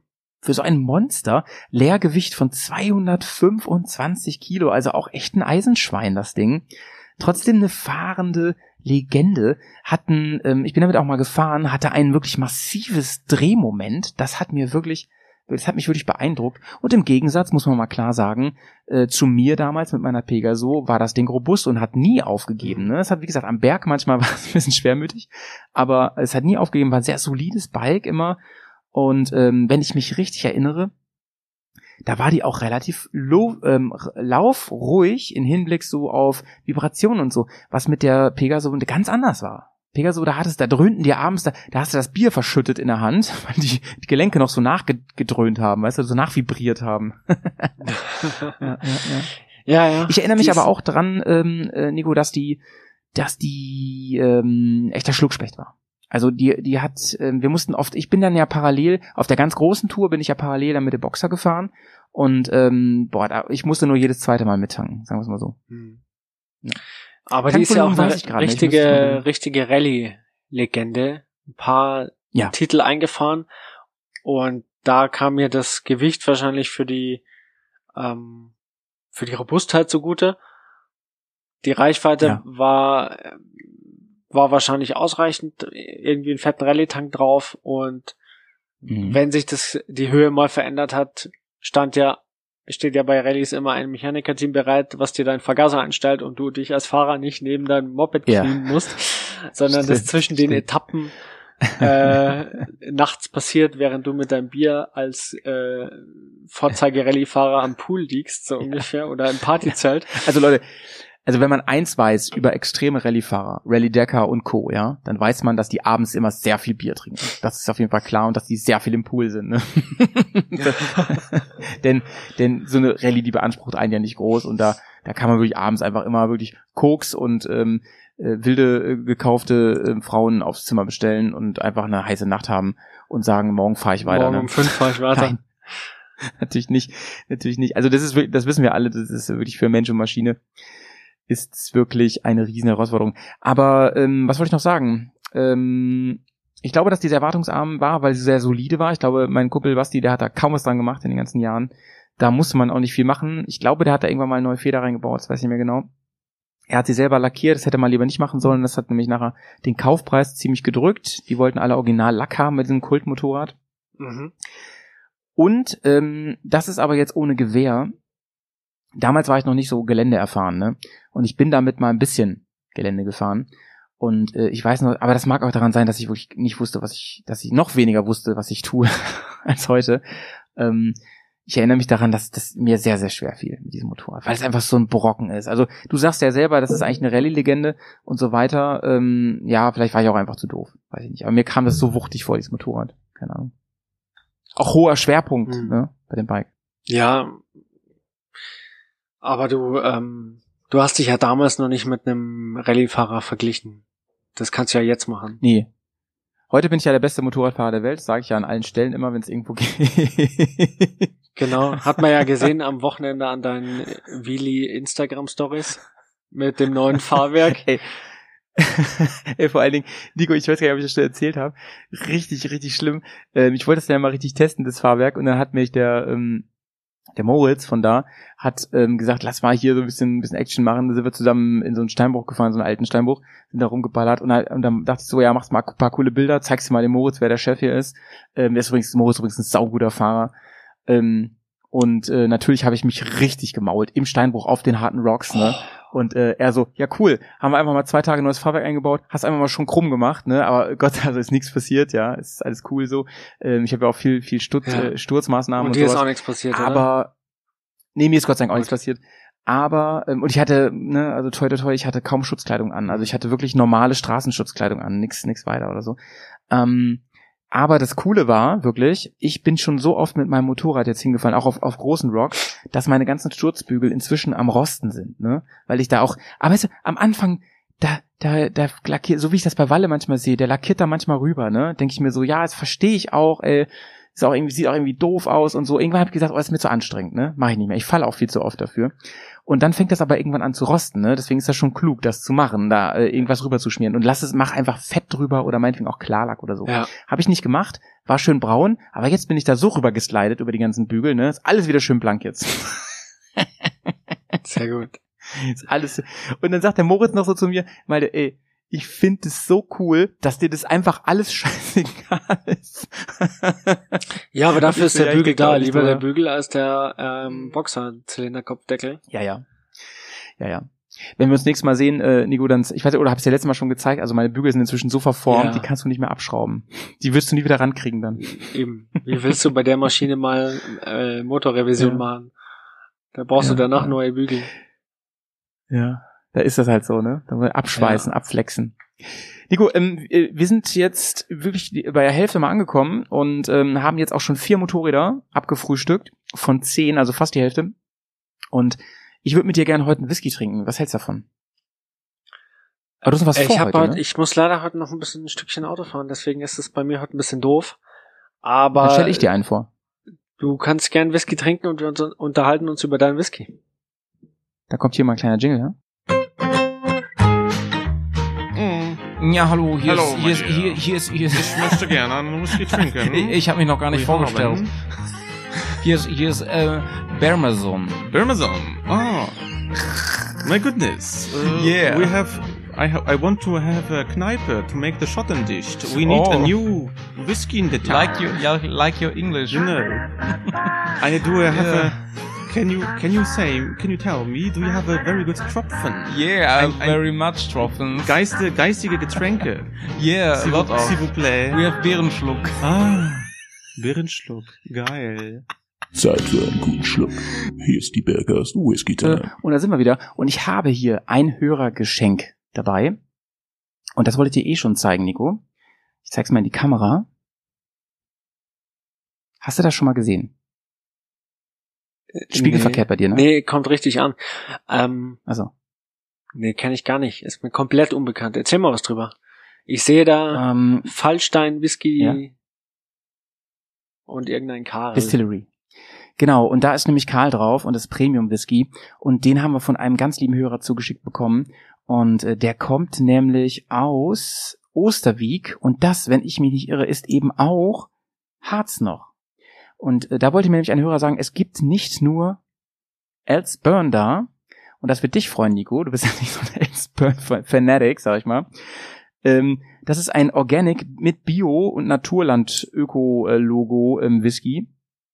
Der, und hier kommt ein kurzer Text dazu, unser, unsere Ländereien und Distillerie befinden sich in der Harz-Fallstein-Region. Seit nahezu 200 Jahren bauen wir hier Getreide an. Die Region steht für ausgezeichnete Böden und höchst, sehr klein geschrieben, und höchste Getreide- und Obstqualität. Die im Harz entsprungenen Quellen liefern dafür bestes Wasser. Und äh, das mal fein. Ich weiß jetzt nicht, der Karl, der Karl ist wahrscheinlich der, Ste der Uropa oder so, das weiß ich nicht genau. Ist jedenfalls nicht von Karl unterschrieben. Aber es ist ein sehr, sehr alt und es ist soweit, ach hier, unsere Familie baut seit 200 Jahren hochwertigen Weizen an. Auf Grundlage dieser Tradition haben wir unsere mehrfach prämierte Distillery gegründet. Ja, zu Karl steht hier nicht mehr, aber ein regionaler Premium-Weizen in einzigartiger Small-Batch-Verfahren hergestellt. Ein sehr milder Whisky. Und den gönnen wir uns jetzt mal, also ich nur. Und ich zeige dir, wie er aussieht. So sieht er aus. Und ich äh, probiere. Ich habe ihn übrigens schon getrunken. Ja, ich habe gesehen, dass die Flasche schon nicht mehr ganz voll war. Ja, ja, genau, genau. Mit dem Pets schon drüber hergemacht. Sehr gut, sehr Also, gut. Der, der Whisky schmeckt sehr deutsch, Mhm. möchte ich mal sagen. Ähm, man schmeckt, finde ich, den Obstbrand ein bisschen raus. Mhm. Und auch den, ähm, den, den Weizen schmeckt man raus, ne? Also Rye-Style. Das kann ich inzwischen ein bisschen, ein bisschen raus, rausschmecken tatsächlich. Und ähm, er kneift ein bisschen vorne. Also Weizen so oder, ähm, oder Roggen? Weil Rye ist ja, ist ja Roggen. Ach so, nee, sorry. Ah, sorry. Ja, ich, ich Spezialagent, ey. Nee, nee. Ich finde, was Weiziges schmeckt man raus. Äh, nicht, nicht Reiges. Aber ähm, im Abgang ist er sehr mild. Also könnte man fast schon als Einsteiger-Whisky verkaufen. Ich mag ja solche Whiskys ganz gerne. Du würdest, glaube ich, sagen, der wäre dir ein bisschen flach. Ich glaube, das würdest du dazu sagen. Aber um es Mm, genau zu wissen, ich- müssen wir den einfach im Juli zusammen Genau, bin, bin gespannt, weil so wie du ihn jetzt beschreibst, du hast jetzt ähm, Einsteiger-Whisky gesagt, aber so wie du ihn beschreibst, hätte ich eher gesagt Nachmittags-Whisky.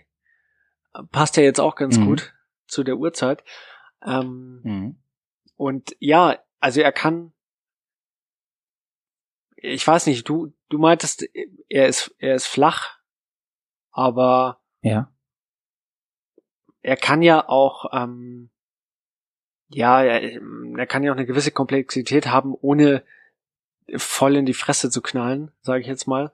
Ja, ja, klar. Ähm, deswegen würde ich, Im Gegenteil, ne? genau, also, also- du hast ja jetzt auch ähm, einiges raus, rausschmecken können und das klang jetzt für mich nicht so flach. Also es klang schon danach, dass er, Mhm.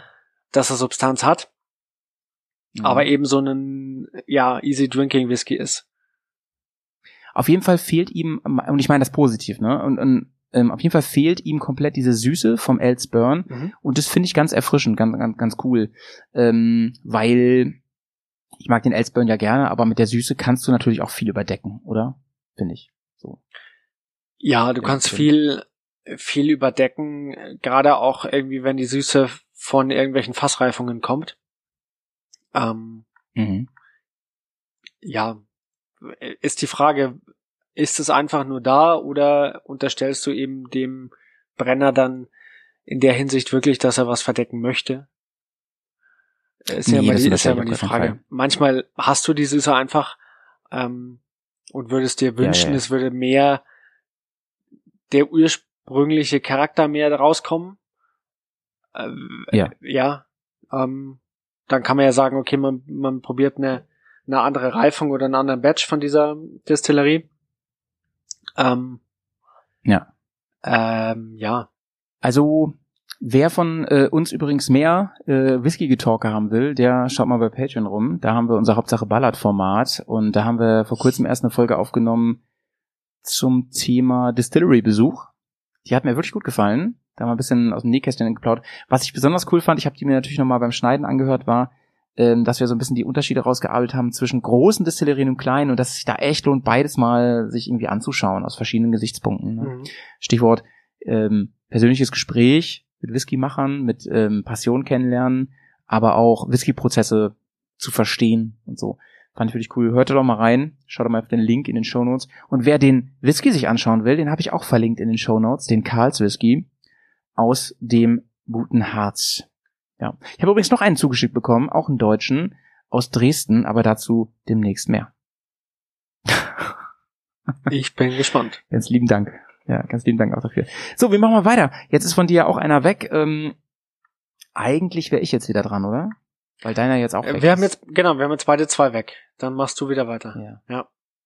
Bin gespannt, ob wir noch starten wir mal mit, mit einem kleinen, ob wir noch eine mit einem Doppelung kleinen. Audiokommentar.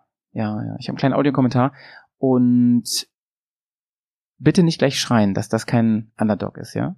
Einfach mal schauen. Ja, moin zusammen. Hier ist der Chris vom SSMP und Liebe geht raus ans gesamte Bersiversum. Äh, schön hier bei dem Underdog-Format am Start zu sein. Wie ich persönlich finde, ein absolut großartiges Format, da ich äh, Underdogs einfach liebe und das auch mag, vielleicht mal so Motorräder außerhalb der Reihe zu fahren. Finde ich super cool.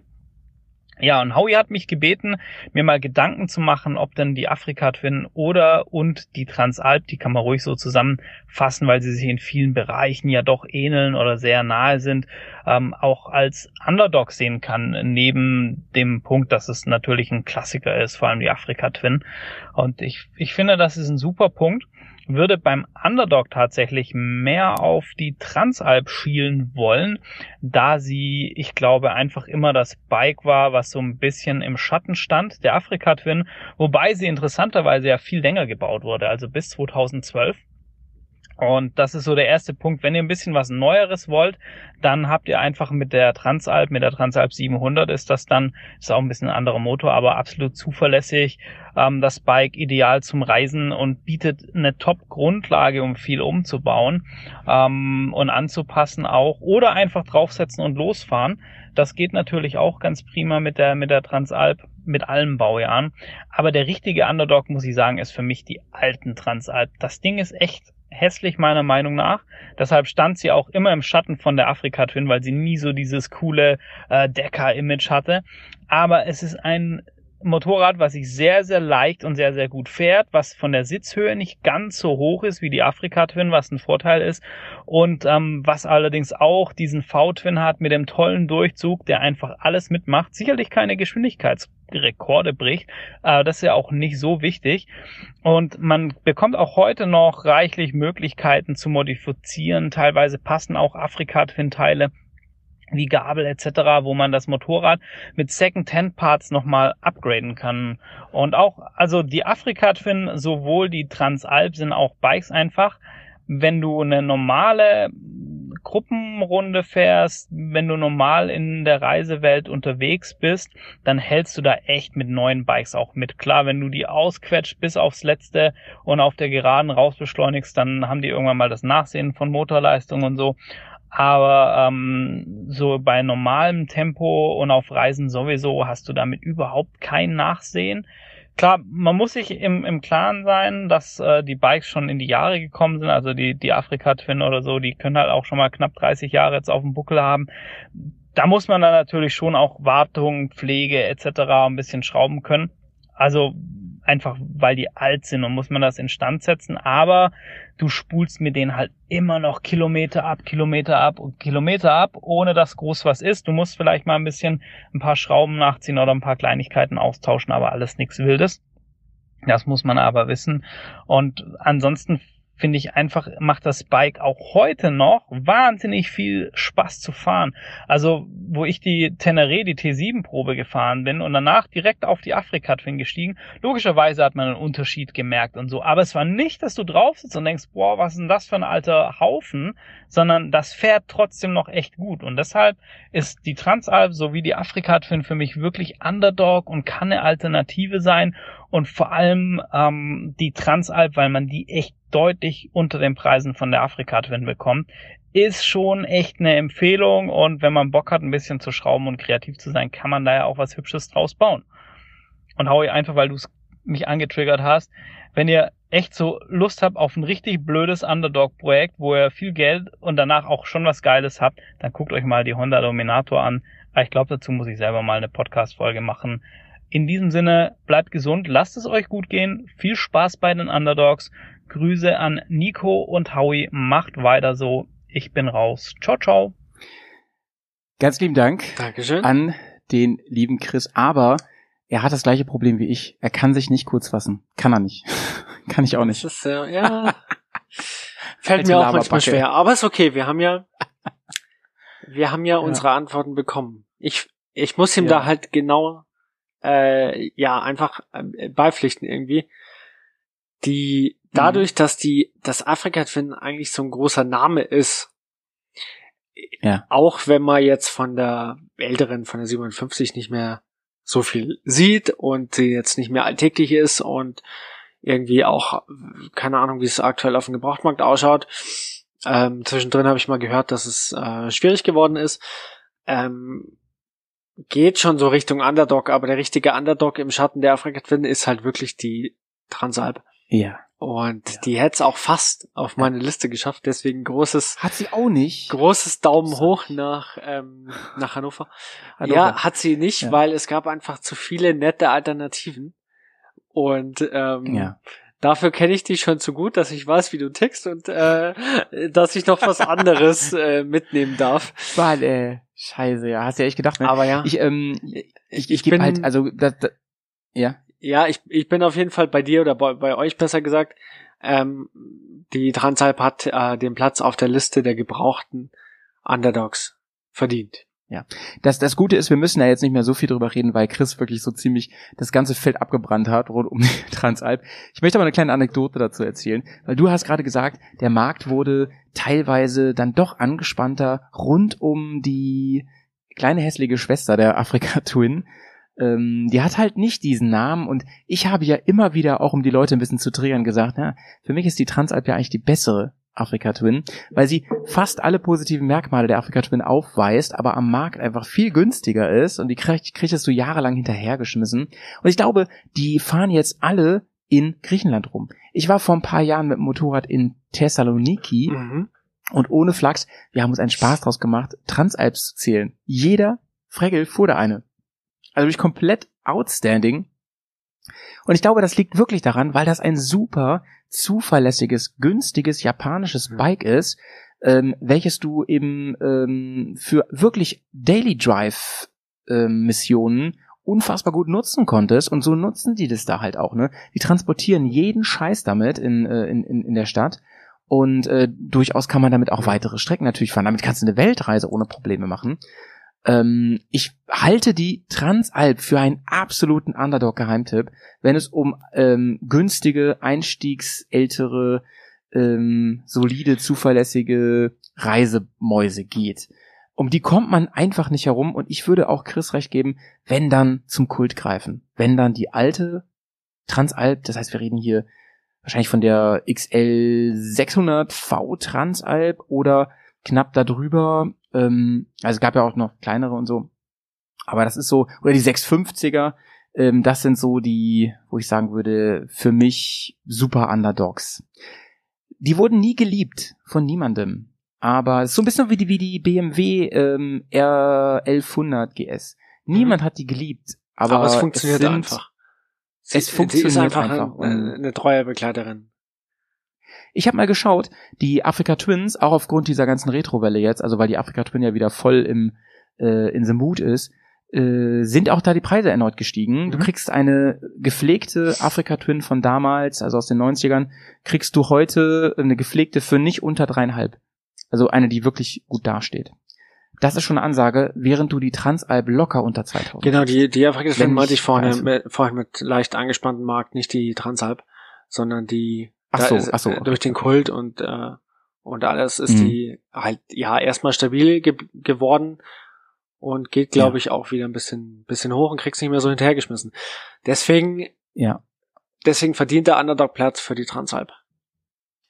Auf jeden Fall. Ich finde, muss ich aber dazu sagen, die Transalp, die dann Chris noch angesprochen hat, die neuere, die 700er, die, die äh, taugt mir nicht so. Die ist nicht so leibernd. Die gefällt mir nicht so gut. Die ist mir zu einheitsbreich. Die hat nicht mehr diese Ecken und Kanten und so und boah, nee. Aber die alte, die 600er beziehungsweise 650er, große Liebe für dieses Bike, hat übrigens, boah, mindestens genau, ich glaube sogar, mir hat das mal einer erzählt, so ein Honda-Fanboy, hat mir mal erzählt, dass die sogar entweder mehr Federweg oder mehr Bodenfreiheit hätte als die Original Afrika Twin. Ich weiß auch nicht mehr. Jedenfalls äh, kam ich wirklich zu dem Ergebnis nach diesem Gespräch, eigentlich ist die Transalp doch die bessere Afrika Twin. Oh, jetzt werde ich gesteinigt, ey, von den ganzen Fans.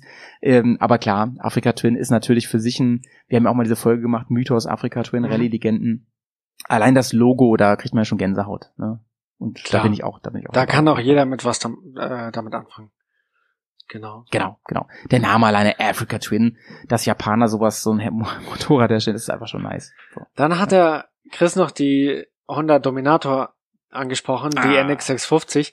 Die ist bei mir in derselben Liga wie die XF, XF650 Suzuki, die Freewind. Ähm, Ja. Ist jetzt überhaupt kein schönes Motorrad, so wie sie Ja. verkauft wurde. Ähm, aber auf die Technik kann man sich wahrscheinlich super verlassen und sie ist ähm, einfach eine günstige, coole Schrauber- und Umbaubasis für irgendwelche Underdog-Projekte. Also ich habe da auch schon coole Umbauten gesehen Ja. mit ähm, ja mit mit eckigen Frontscheinwerfer, typischer Enduromaske, höher gelegten äh, Fender und dann quasi eine Suzuki DR650 aus einer Honda Dominator gemacht. ja. Also ja, gibt geht's alles. Oder ja, gerade diese diese Scrambler-Geschichten ähm, muss nicht immer zwei Ventiler Boxer BMW sein, weil da auch die Preise ähm, enorm sind. Es hat nicht jeder alleine für das Basisfahrzeug fünfstellige Summen zur Verfügung. Also, wer was Cooles äh, umbauen will, Ja. der kann sich ja sowas schnappen. Ja, auf jeden Fall, muss ich sagen. Also die ähm, hatte ich natürlich auch auf dem Schirm. Ähm, allein schon, weil der Spruch so cool ist. Ey, Alter, du dominierst ja schon die ganze Tour hier mit deinem Motorrad. Äh, ist einfach ein, ein, ein cooles, cooles Bike, finde ich. Die, die äh, Dominator für einen echt günstigen Preis. Und äh, Chris hat mir halt auch erzählt, es gibt da, und das ist auch so ein Ding, da sagt er, das wäre ein Projekt für ihn. Kleiner Spoiler, das wäre, ja, ein, ein, ein ganz, ganz geile Basis, um da zum Beispiel auch ein Rallye-Bike draus zu bauen. Mhm. Ein richtig cooles Rallye-Bike. Ja, irgendwie auf so ein auf so ein Umbauprojekt hätte ich ja auch noch mal Bock. So ein irgendwas Mhm. total underrated, äh, ja wirklich einen Underdog als Basis nehmen und einfach mal ausprobieren. Und wenn es hässlich ist, äh, dann muss jemand anders weiterschrauben. Äh, Für das Ergebnis kann ich noch nicht garantieren, aber äh, einfach der Prozess dahin, der Weg dahin, das wäre das wäre bestimmt biete spannend. Haufen an zum Weiterbauen. Genau. Du musst es, du musst es dann so, so, so wie so Immobilienmakler verkaufen. So, hier ist ganz viel Platz noch für ihre Um sich Träume, zu für ganz verwirklichen. viel Pot Potenzial, ne, damit sie sich ausleben können. Genau. Ja, ja. Ja, so viel dazu, mein Freund. Dann ähm, will ich gar nicht weiter spoilern, indem ich über andere Motorräder rede. Ähm, Chris hat ja so ziemlich alles genannt, ähm, der, ähm, ha- harte Facts zu diesem Bike. Habt das bitte auf dem Schirm, könnt ihr günstig kaufen. Ist, ein, ist vor allem ähm, ein Zweizylinder. Und ähm, wie gesagt, ultra robust und solide, das Bike. Die kleine hässliche Schwester der Africa Twin. Sehr gut. So. Sollen wir bei Honda bleiben? Bleiben wir bei Honda. Sollen wir Jetzt hau raus. bei der großen hässlichen Schwester der Avogadro bleiben? Äh, Weißt nein, du, was du ich hast nicht die der Liste Varadero. hab? Ich habe die Du hast nicht die. Varadero. Digga, die habe ich, die habe ich natürlich, da habe ich dran gedacht, aber die habe ich sofort gestrichen. Und ich sag dir auch gleich warum, aber jetzt bist erstmal du. Die Bühne gehört dir, Nico. Nee, machen wir es andersrum. Sag, warum du sie gestrichen hast und ich versuche das zu entkräften, warum ich sie trotzdem genommen habe. Zwei Dinge, zwei Dinge. A, ich finde die unfassbar hässlich. Muss ich Ja, leider sagen. das kann ich nicht entkräften. Ich finde die, die Frontverkleidung, ich weiß nicht, das war, also, das ist für mich die Krone gewesen der Sackgasse, in die Honda irgendwann abgebogen ist. Und dann haben sie ja die Kurve gekriegt im wahrsten Sinne, finde ich. Aber das war wirklich der Gipfel. Ab da ging es langsam wieder in die richtige Richtung. Stichpunkt hier, wie hieß diese erste die Cross-Tour und so. Da ging es ja wieder langsam in die richtige Mhm. hi- hing ja auch Blei dran an der Crosstour und so. Aber ähm, ich fand die Varadero der Wahnsinn. Und die Vogue, ich habe mal irgendwann gewusst, was die. Hast du es da stehen irgendwo? Ich muss es googeln. Ja. Die war so schwer. Ja. genau, da hängt, vor da allem, hängt wirklich Blei dran. Die ABS-Version hatte 244 Kilo Ja. Ja. bei 92 PS. Ja. Ja. Also das sind meine, das sind meine beiden Hauptgegenargumente und Optik überwiegt. Also ich sage ja auch immer so Function äh, vor Design, aber ganz ehrlich, die Honda Varadero finde ich bis auf das Phänomen Varahan, äh, wie heißt der Varahannes, äh, Varahannes, finde ja. ich, finde ich die leider nicht geil. Äh, gut, er, er, Entschuldigung bitte an alle Varadero-Fahrer. es wurde natürlich bewiesen, was damit geht. Du kannst Kilometer spulen ohne Ende. Und da ja. bewahrheitet sich mal wieder der Spruch, ist mir doch egal, wie mein Motorrad aussieht, ich sitze ja drauf. Absolut. D- Das, Absolut. das optische Argument kann ich nicht entkräften. Ich finde die auch nicht ähm, besonders hübsch.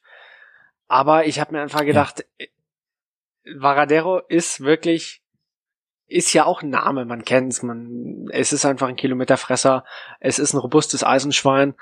Ähm, und ja, irgendwie ist sie schon so die kleine, ungeliebte, große Schwester bei Honda und irgendwie muss man sie ja mit auf die Liste nehmen.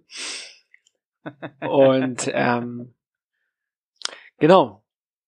Deswegen habe ich sie mit draufgenommen. Ja, Aber ähm,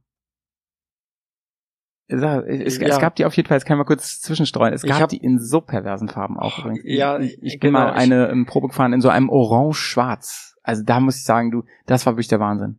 Ja. Ding. Ja, in dem Wikipedia-Artikel ist eine drin, das ist so ein so ein rot Cherry Lila mit Silber gemischt.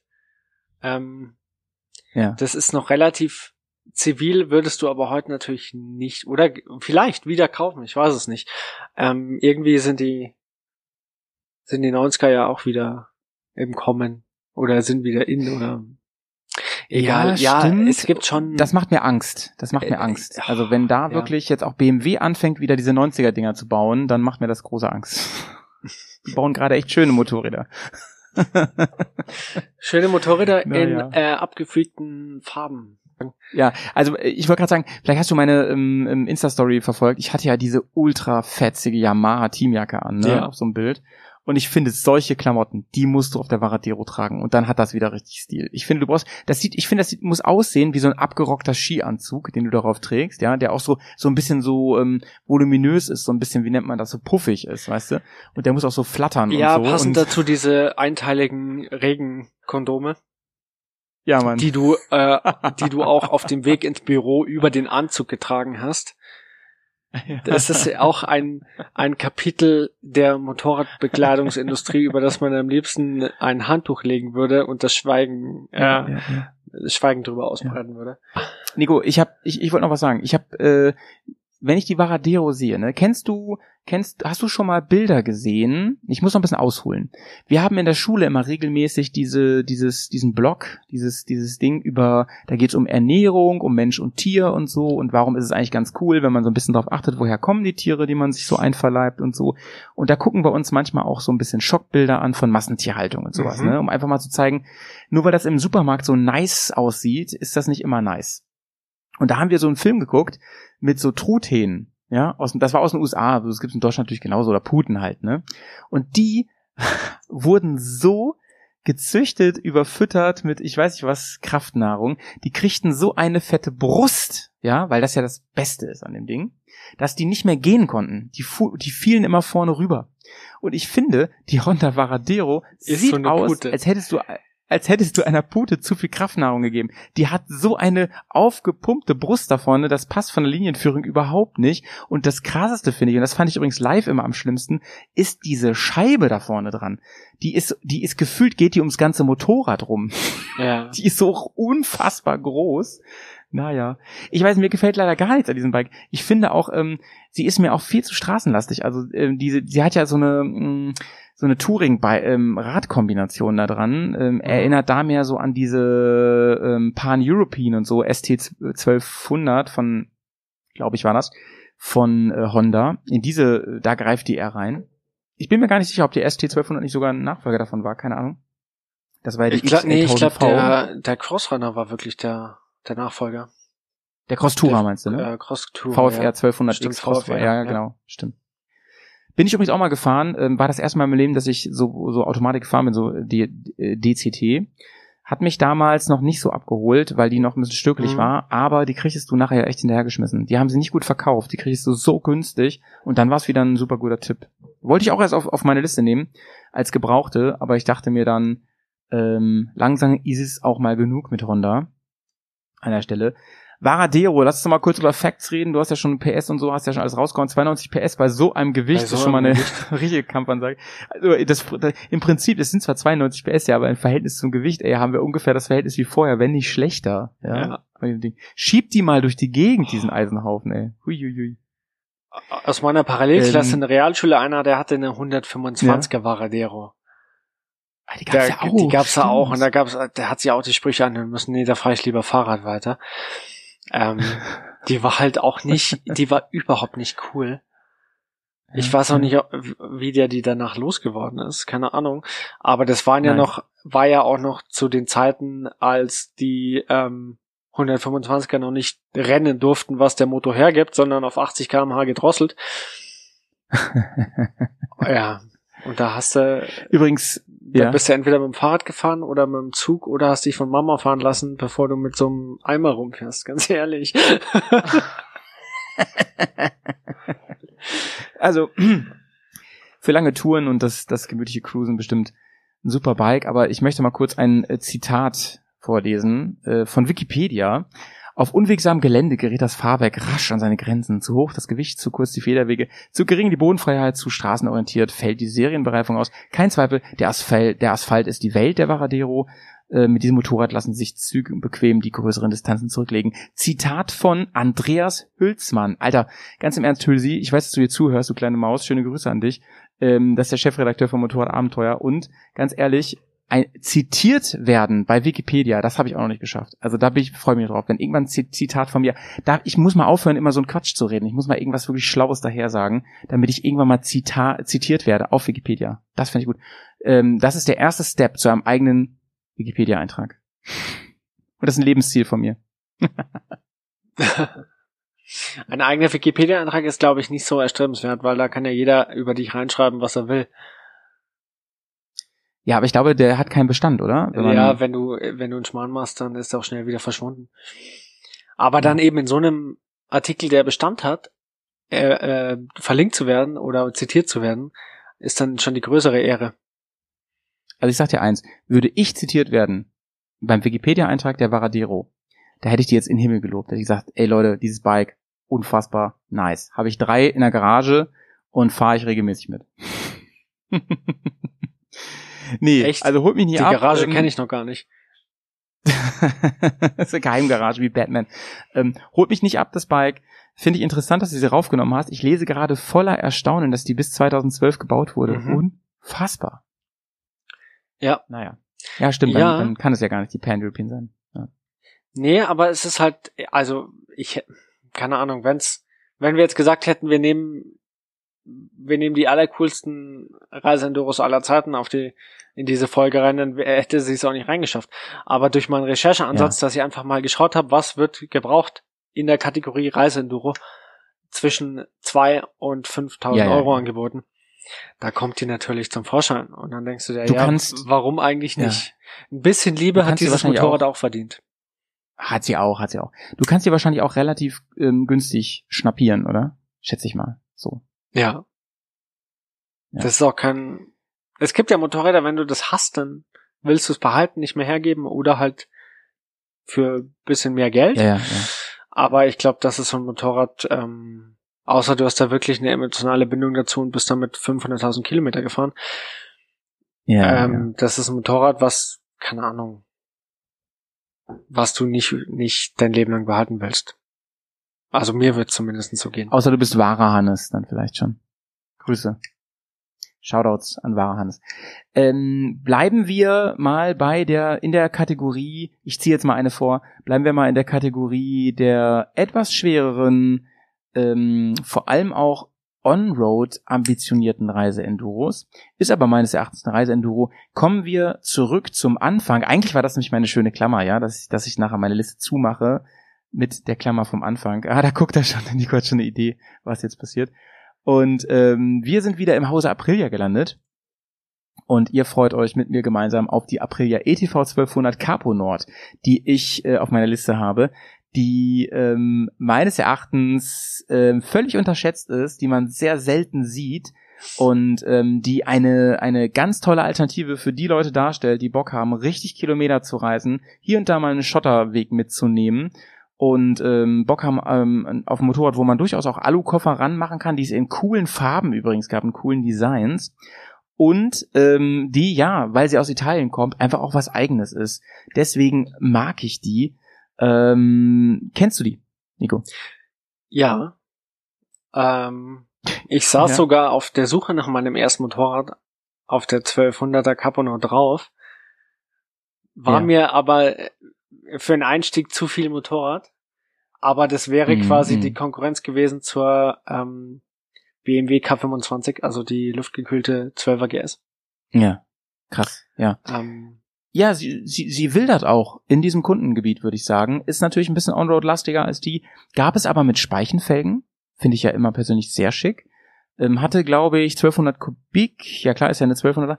Ähm, 1200 Kubik und, warte mal, was habe ich hier?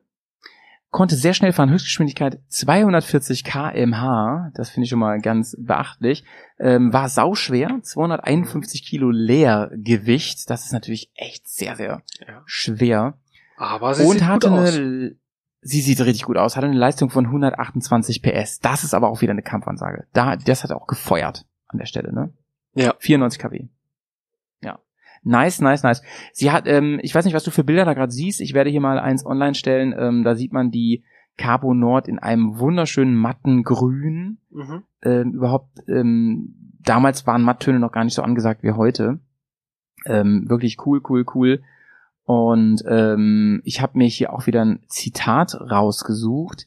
Ähm, das kam raus, als die rauskam damals. Die kam raus 2013, wird inzwischen übrigens nicht mehr gebaut, wurde drei Jahre lang gebaut. Das Zitat geht folgendermaßen. Die neue Capo Nord ist ein sportliches, praktisches, solides, aber auch reisetaugliches Motorrad. Doch das war die alte Capo Nord auch schon und die war mit dem, achso, nee, das war das Refresh. Und die war mit den schmaleren Enduro-Rädern zudem handlicher. Fortschritt findet bei Aprilia derzeit im Bereich Elektronik statt. Äh, statt der Spritverbrauch äh, steht aber weiterhin auf 1980er Niveau. Und das finde ich halt krass. Äh, die hatten einen krassen Spritverbrauch, weil ich habe es mir auch irgendwo notiert. Warte mal jetzt. Äh, äh, nee, finde ich gar nicht. All, äh, warte mal. Nee, habe ich doch nicht, habe ich doch nicht. Aber die war wohl sehr, sehr durstig und deswegen war der, ähm, war die Zeit bei der Tankstelle auch ähm, mehr als man, also das waren die bösen Stimmen mehr als man dann gefahren ist eigentlich. Äh, nee, genau, jetzt habe ich den Fehler gefunden. 2012 wurde sie schon vorgestellt und das, was ich, äh, das Zitat war vom Fresh, Refresh von dem Teil. Ich finde, dass im Zei damals war GS ja schon ein Riesending, ne? Also die K25 war damals schon wirklich auf allen Bestsellerlisten, gerade im 1200er Bereich und so weiter. Und ich finde damals noch so ein, so ein Bike rauszubringen, was eine Mischung war, bis dahin ja auch vorher hatte sie, war ja auch ein bisschen Enduro-lastiger am Anfang, ähm, rauszubringen, was da wildert mit einem Ital italienischen Design, wo man, wo man klar, finde ich, die Aprilia-Unterschrift rausliest, fand ich wirklich cool, cool, cool. Also finde ich einen, einen coolen Underdog eigentlich bei Reisemäusen. Und das Interessante ist, man kriegt sie für einen ganz annehmbaren Preis. Warte mal ganz kurz. Ähm, ich hatte doch hier schon Tab offen. Da. Die Aprilia Carbo Nord. Ja, willst du was sagen? Ich, ja, ich wollte nur einwerfen, ich hatte sie tatsächlich auch auf meiner Shortlist. Das heißt, Ah ja, wir, wir okay. haben uns heute total angenähert, aber sind nie auf einen Nenner gekommen. Das ist voll interessant heute, ja. Immer so Tanz auf dem Drahtseil. Ähm, ja, also ich habe ich hab jetzt äh, nochmal mir, ich habe hier drei Anzeigen mir rausgesucht und du kriegst die so zwischen 8.000 und 9.000 Euro, welche die richtig gut dastehen. Mit nicht zu viel Kilometern, mit dann auch schon mit Koffern dabei und so weiter. Und ich möchte zum Ende noch was sagen zu diesem Bike. Es gab die in einer Sonderedition und das war die ähm, Aprilia Capo Nord Rally, 1200er Rally. Und die hatte dann von Werk Oh, aus schon das so ein paar die, die in dem Komponenten, geilen die- Gelb, oder? Richtig, richtig. Also gab es auch in anderen Farben, glaube ich. Ja. Ja. Aber ähm, die hatte ähm, Sturzbügel von Haus aus, die hatte ähm, einen, richtigen Metallkofferträger, die hatte, ähm, meine ich, eine, wie heißt es hier, ein ein Gepäckträger, nee, wie heißt es denn nochmal? Dings hinten, ne? Für, für Gepäck. Gepäckbrücke? Gepäckbrücke wollte ich sagen, Dankeschön. Gepäckbrücke hatte sie. Und ähm, ich meine auch, dass die von Werk aus schon diese Zusatzscheinwerfer hatte. Und kam also so ein bisschen daher, ähm, wo man bei BMW einfach nochmal echt richtig drauflegen muss, äh, kriegst du ein fertiges Bike. Und die kostete damals unter 15.000 und das ist mal echt eine geile Ansage gewesen. Mhm. Ach so, und natürlich auch so Sachen wie so Handguards und sowas, ne? Also, ich finde, es ist ein richtig cooler Underdog und gebraucht zwischen 8.000 und 9.000 Euro kriegt ihr ein reisefertiges, cooles Bike mit unter 10.000 Kilometern zum Teil auf der Uhr und so. Ähm, cooler Geheimtipp. Kann man ja schon Mischbereifung drauf machen, könnt ihr euch so ein bisschen hier, was weiß ich, draufknallen, TKC 70 oder sowas, also straßenorientierte mit Offroad-Potenzialreifen und habt da eine richtig gute Zeit mit dabei. Könnt ihr ordentlich was ranhängen und so weiter. Ist nur schwer und ein bisschen durstig. So. Weißt, du, ist meine gen- Nummer weißt du genau, was die, was die verbraucht hat? Nee, ich hab mir, ich dachte, ich hätte es mir aufgeschrieben, aber ähm, ich kann noch mal eben kurz nachschauen. Ich habe doch hier den ein Lesezeichen gesetzt. Moment. Ähm, da steht's. Nee, ach nee. Also, genau. Tankinhalt waren aber auch 24 Liter. Mhm. Das ist ja schon ganz schön groß. Das ist, ne? ja. 24 Liter. Das ist ein richtiges Fass, Das sieht man, man das sieht man dem Motor doch gar nicht an, weil der Tank gar nicht so fett aussieht. Und ich lese gerade, ähm, da ich gerade noch mal recherchiert habe, dass sie das im, im Sinne des, im, im, im Rahmen des Refreshes krass runtergekürzt haben. Am Anfang hat sie einen Verbrauch von fast 10 Litern gehabt. Digga. Ja. so viel braucht ein Sprinter. Ja, dann brauchst du aber auch den Tank, dass du eine annehmbare Reichweite hast. Ja. Ja. ja, ja. Aber ähm, die hatten einen V2-Motor drin und ähm, nachher haben sie den ein bisschen optimiert bei Aprilia und so und dann brauchte der ähm, deutlich, deutlich weniger. Also dann, ging, dann ging es irgendwann, also mit der mit der neueren Capo Nord, die auch echt cool aussah, aber viel immer immer straßenlastiger wurde, kleines Vorderrad gekriegt hatten, sie glaube einen 17 Zoller oder so, ähm, kam dann irgendwann auf 5, 6 Liter, eh, so wie alle Motorräder in der Klasse. Ja, ist okay. Cooles, cooles Bike, finde ich. Auf jeden Fall. Gerade optisch. Mhm. Gut, mein lieber Nico. Bist du dran und haust noch mal deine Nummer 4 raus jetzt. Ja, gut. Dann Ich bin bisschen aufgeregt, ob wir noch mal ich überlege gerade, ob ich, ja, weiß ich nicht. Ähm, ich überlege gerade, was ich Mhm. mir aufhebe als letztes und komm, dann bleiben wir jetzt ein bisschen bei den ähm, bei den straßenorientierteren Bikes. Für mich keine Reise Enduro im klassischen Sinne, auch wenn sie teilweise so vermarktet wurde. Eher die Allrounder Crossover Geschichte, so wie viele moderne Sporttourer mit mehr Federweg.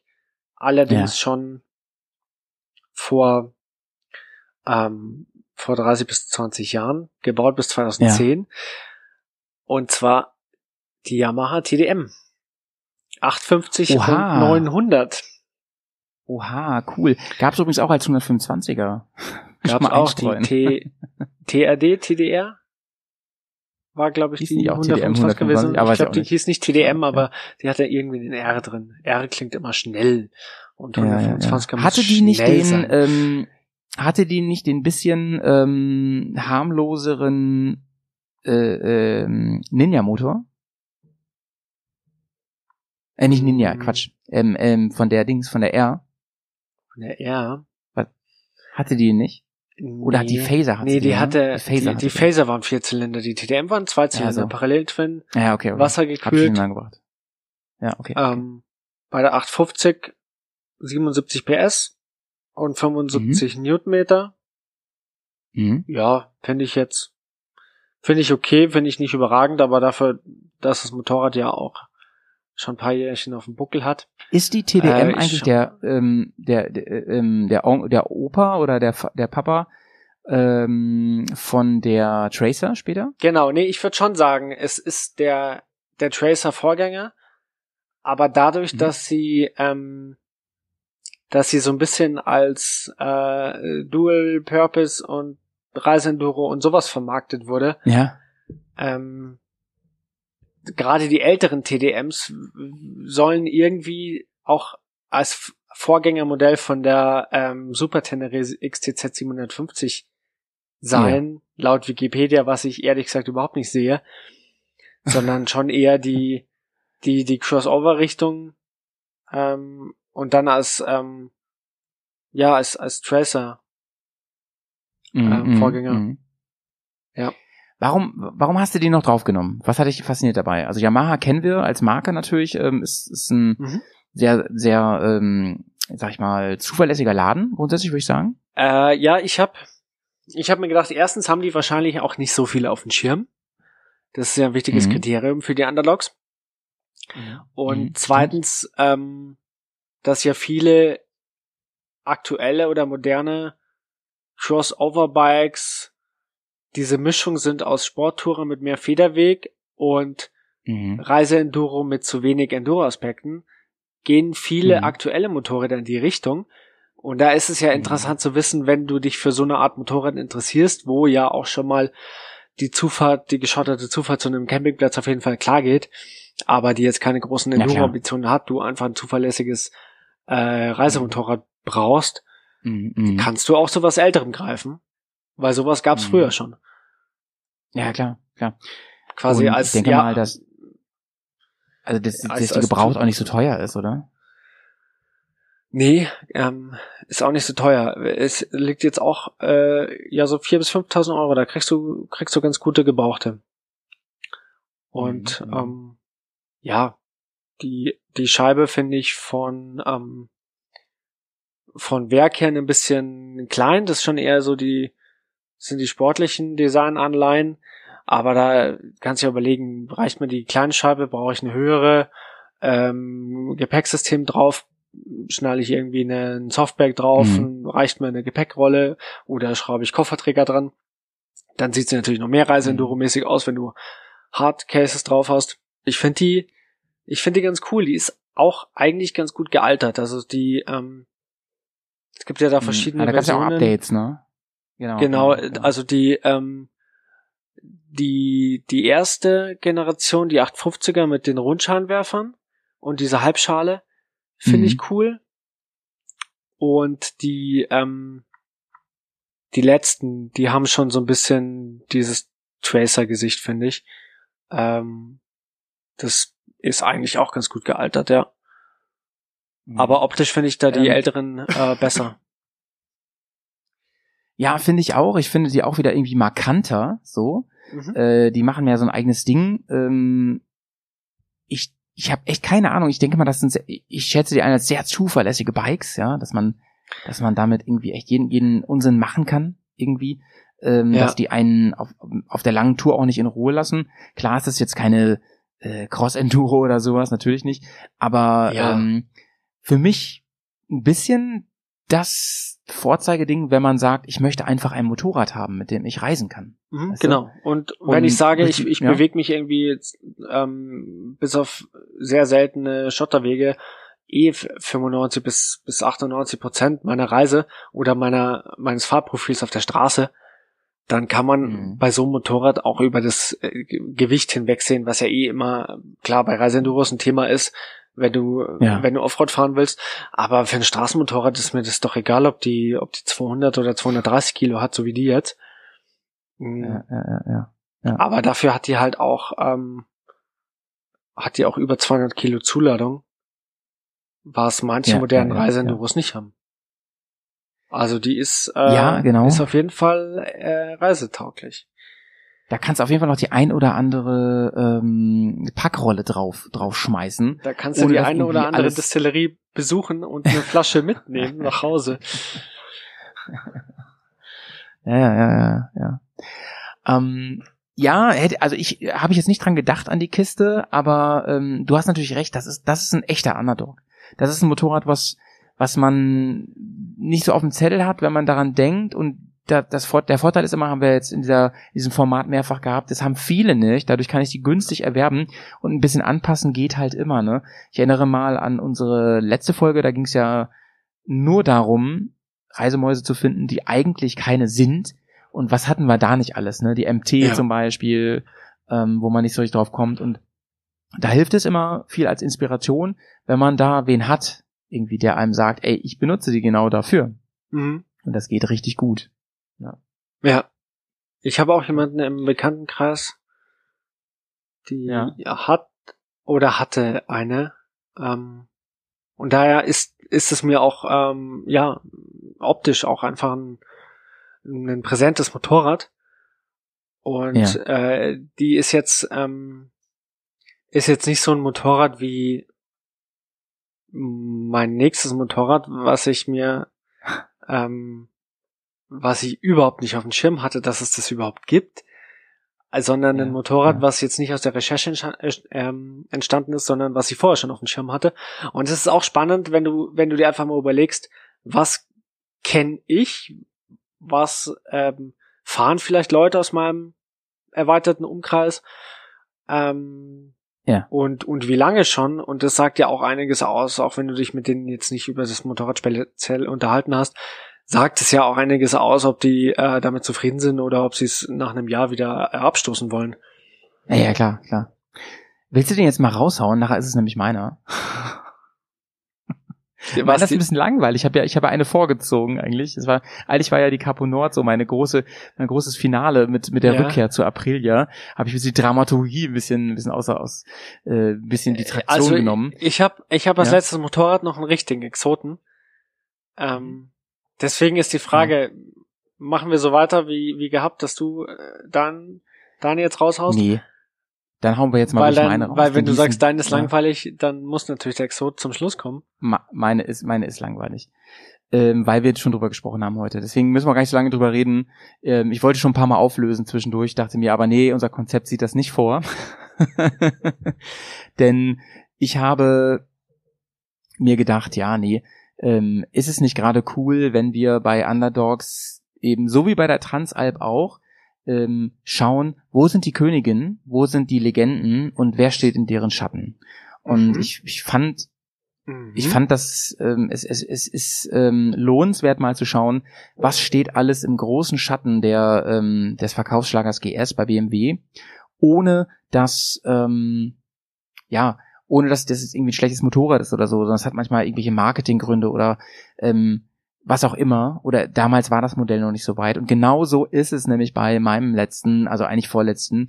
Ich hatte mir wirklich das ähm, sogenannte Aquarium rausgesucht. Ich hatte mir die GS 1100 rausgesucht, über die wir schon ein paar Mal am Rande heute gesprochen haben, weil ich finde, ähm, GS ist oft überbewertet, was den Gebrauchtpreis angeht. Ähm, oder eben, man kann es auch positiv sagen, sie ist ultra wertstabil. Man kriegt für alte GSen, gerade für die Kult-GSen, sprich die 1150 GS, die und natürlich alles ab K25 aufwärts, ähm, kriegt man viel. Und auch die ganzen LCs, die sinken sehr langsam im Wert, wenn man das mit anderen Motorrädern vergleicht. Es gibt eine GS, aber die schon eine recht moderne GS war, nämlich die der Umstieg dann auf die Vierventiler und das ist die ähm, GS 1100, die äh, meines Erachtens unterschätzt ist, weil sie wirklich ein hässliches Endline ist, muss man mal ganz klar sagen.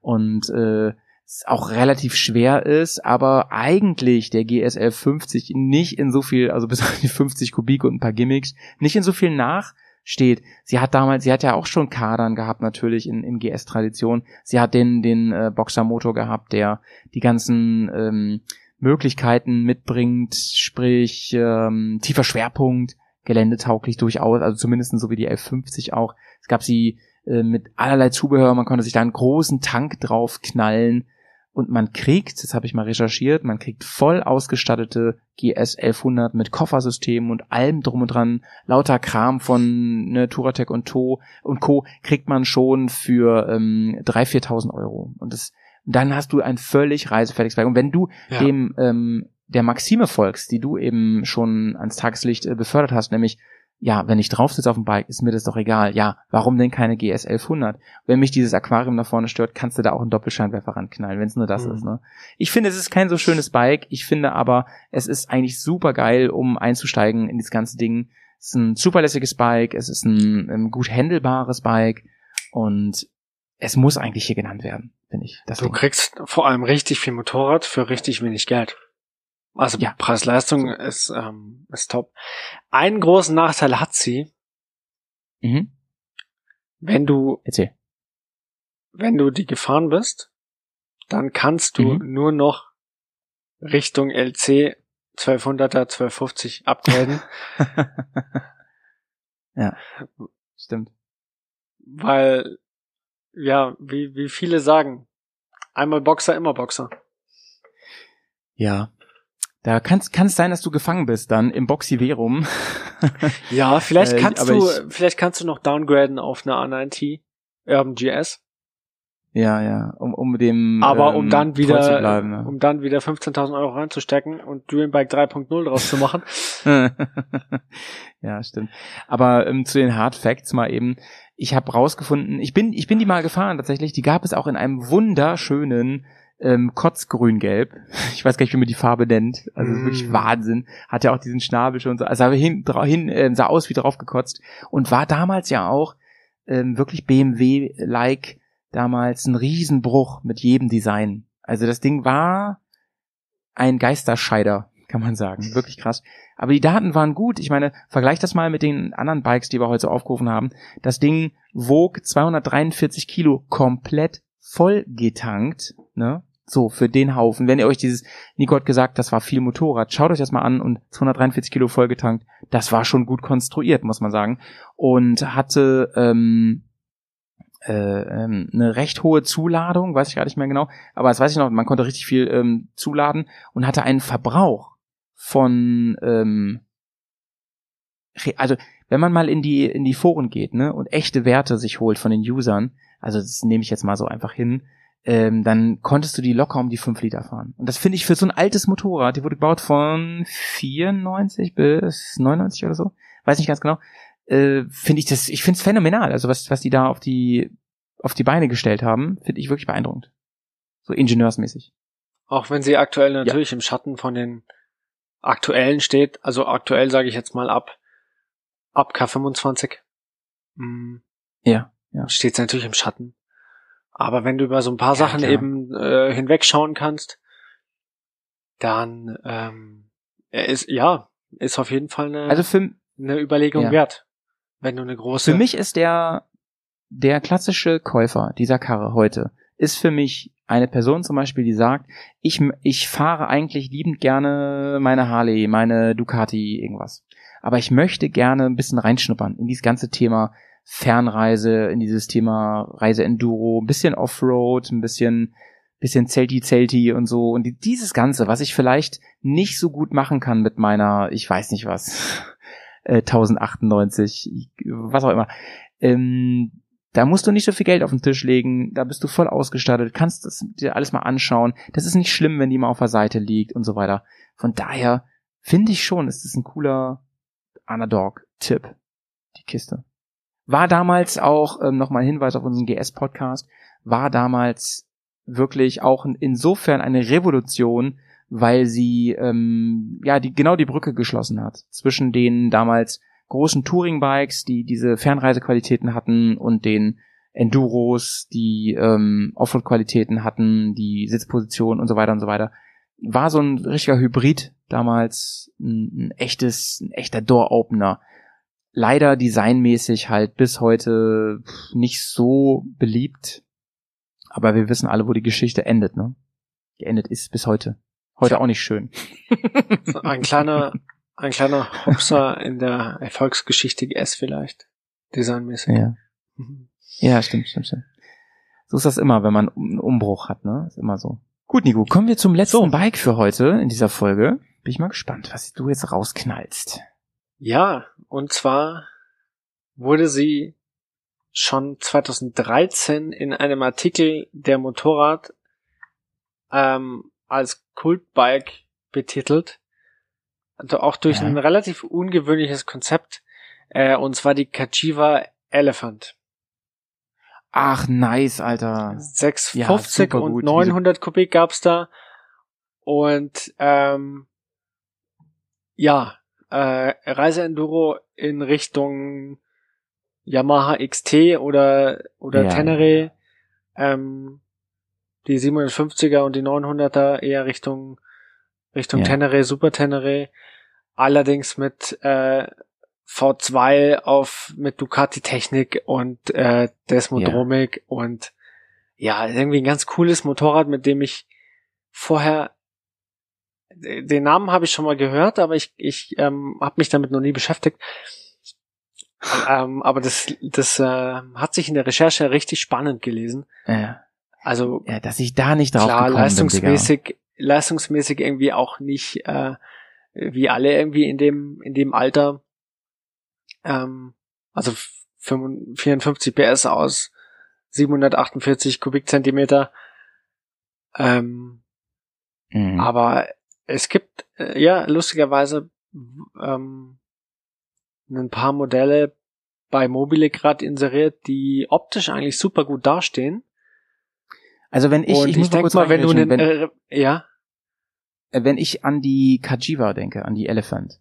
Ich habe nämlich erst eine gesehen in Live. Ähm, witzigerweise fährt nämlich mein, vielleicht hast du die mal gehört, unsere Folge über den, äh, aus, aus dem Campingladen haben wir mal eine Folge gemacht. Und der, ähm, eine von den beiden fährt nämlich eine Kajiva Elephant.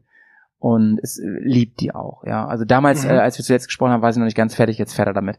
Ähm, ich muss sofort an dieses Design denken mit diesem Lucky Strike drauf und so.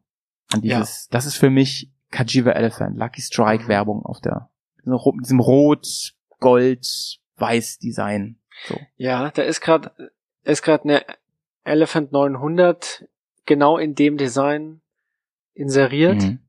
für 4.250 Euro. Schnapper, Alter. Schnapper. Äh, Echt. Ich kann jetzt irgendwie nichts zu dem Exotenstatus sagen und wie zuverlässig die ist. Aber dadurch, dass es eigentlich ein Ducati-Motor ist, sollte dir doch eigentlich jeder Ducati-Händler, der sich mit alten äh, Ducatis auskennt, sollte dir doch die auch reparieren können, wenn irgendwas ist. Ja, ich, ich weiß auch gar nicht, die wurde ja auch nicht in so hohen Stückzahlen verkauft. Das kann ich gar nicht verstehen, weil ich finde, das Design ähm, erinnert ja auch sehr an die Afrika Twin, so mit dem, mit dem Doppelrundscheinwerfer da vorne und so. Ähm, ich finde, ich finde die unfassbar cool. Ich finde, da, da ist richtig, also du riechst die Rallye raus Ja. aus diesem Motorrad. Genau, das ist so die, Ja. die exotische Variante von der Afrika Twin Mhm. 750 und und ja, so ein bisschen die, die alte Super Tenere vielleicht auch noch. Genau. Ja, ja, ja, ja. Und Hast die, du auch ja, ja, ist- Guck dir mal den Motorschutz an und so. Das sieht alles aus wie damals das sieht so auch Honda das stabil aus, ja, ja, total. Ja, ja. Ja. Und dann gab's da noch Ähm. eine, anscheinend eine 650er, die wirklich, ähm, ja. was wirklich eine Enduro war, allerdings mit V2, was irgendwie ja sau cool ist. Ähm, Optisch auch die Richtung, die wir schon hatten, ähm, Suzuki DR650, Kawa KLR 650, Ja, ja, Äh, typisch, ja, so ein richtiges 90er Jahre Enduro-Design. Äh, Ja, ja, lange ja, ja. gerade Sitzbank und, äh, und der hohe Fender und ein eckiger Scheinwerfer und mehr brauchst du nicht. Aber das Ganze gepaart mit einem V2, das, äh, es klingt schon, klingt schon mega. Ah, ich hab's raus. Ich hab's raus, warum die ähm, so schlecht verkauft wurde. Ähm, weil ich konnte es mir gerade nicht erklären. Ich wollte das schon immer mal rausfinden und ich finde, äh, Nico, ganz lieben Dank für diesen, dass du die auf die Liste genommen hast. Da habe ich nicht dran gedacht, aber sie gehört da drauf. Äh, Kajiva Elephant, mega die Spike. Und dass du es jetzt für diesen Preis kriegst, ist cool. Äh, Fun Fact an der, an, am, am Rande, die hat meines Erachtens die Decker nie gewonnen, aber sie hat mal einen dritten geholt. Das habe ich eben auf die Schnelle gesehen. Ähm, Alessandro De Petri hat, ist, hat den dritten Platz geholt 1990. Ähm, nee, stimmt nicht. Sie hat mal gewonnen. Oh ja, ich habe gerade mal gegoogelt. Sie hat mal gewonnen. Sorry, nehmen alles zurück. Und zwar ähm, Eddie Ori Orioli hat gewonnen auf der Kajiva Elephant. Ich werde ganz viele sind gerade aufgesprungen. Was erzählt Howie da schon wieder? Ist doch Quatsch. Der natürlich hat die gewonnen und so. Wurde nur zwei Jahre gebaut, oder? Oder nur ein Jahr sogar. Wurde nur ganz kurz gebaut. Und ähm, ich glaube, ich habe rausgefunden, warum die so schlecht verkauft wurde. Hier steht nämlich, der neue Preis betrug 18.500 deutsche Mark. 18.500. Weißt du, was die Honda gekostet hat? Die vergleichbare 750er? 10.500. Und ich, also, ne? 8.000 Ja. Mark Unterschied. Und dann weißt du Bescheid, so, warum die sich schlecht verkauft hat. Weil du Mhm. damals natürlich gesagt, ja, Africa Twin ist halt auch mega nice. Auch Rally Dakar mehrfach gewonnen. Riesenlegende, Mythos, lieben wir. Ähm, ja, Kajiva cool und so, aber nein. Nein, danke. Ja, klar. Ja, es wurden nur Genau. knapp 1000 Motorräder gebaut, steht hier. Noch sehr wenige Originale erhalten. Da wundert mich ja, Mhm. dass die so günstig ist, ehrlich gesagt. Ja, wahrscheinlich, ähm, weil dann die Nachfrage auch gar nicht so da ist, weil viele die nicht auf dem Schirm haben oder sich nicht dran trauen oder sonst Mhm. was. Ähm, also bei Okay. denen, die ich jetzt hier bei, bei Mobile gefunden habe, die sind alle so viereinhalb bis 6.000 Euro. Die 57er, Ja, ja. 900er. 650 steht gar keine drin. Und eine 900 Interessant. mit äh, Lucky-Verkleidung für 10,5 steht drin. Ich glaube, die bringt er aber auch nicht los. Ähm, keine Ahnung, warum die so teuer ist. Also im Vergleich zu den anderen ist die ja, Ja. ist hier doppelt so teuer. Ich weiß nicht, ob an der irgendwas besonders ist. Ich gucke mir das Inserat gerade mal an, aber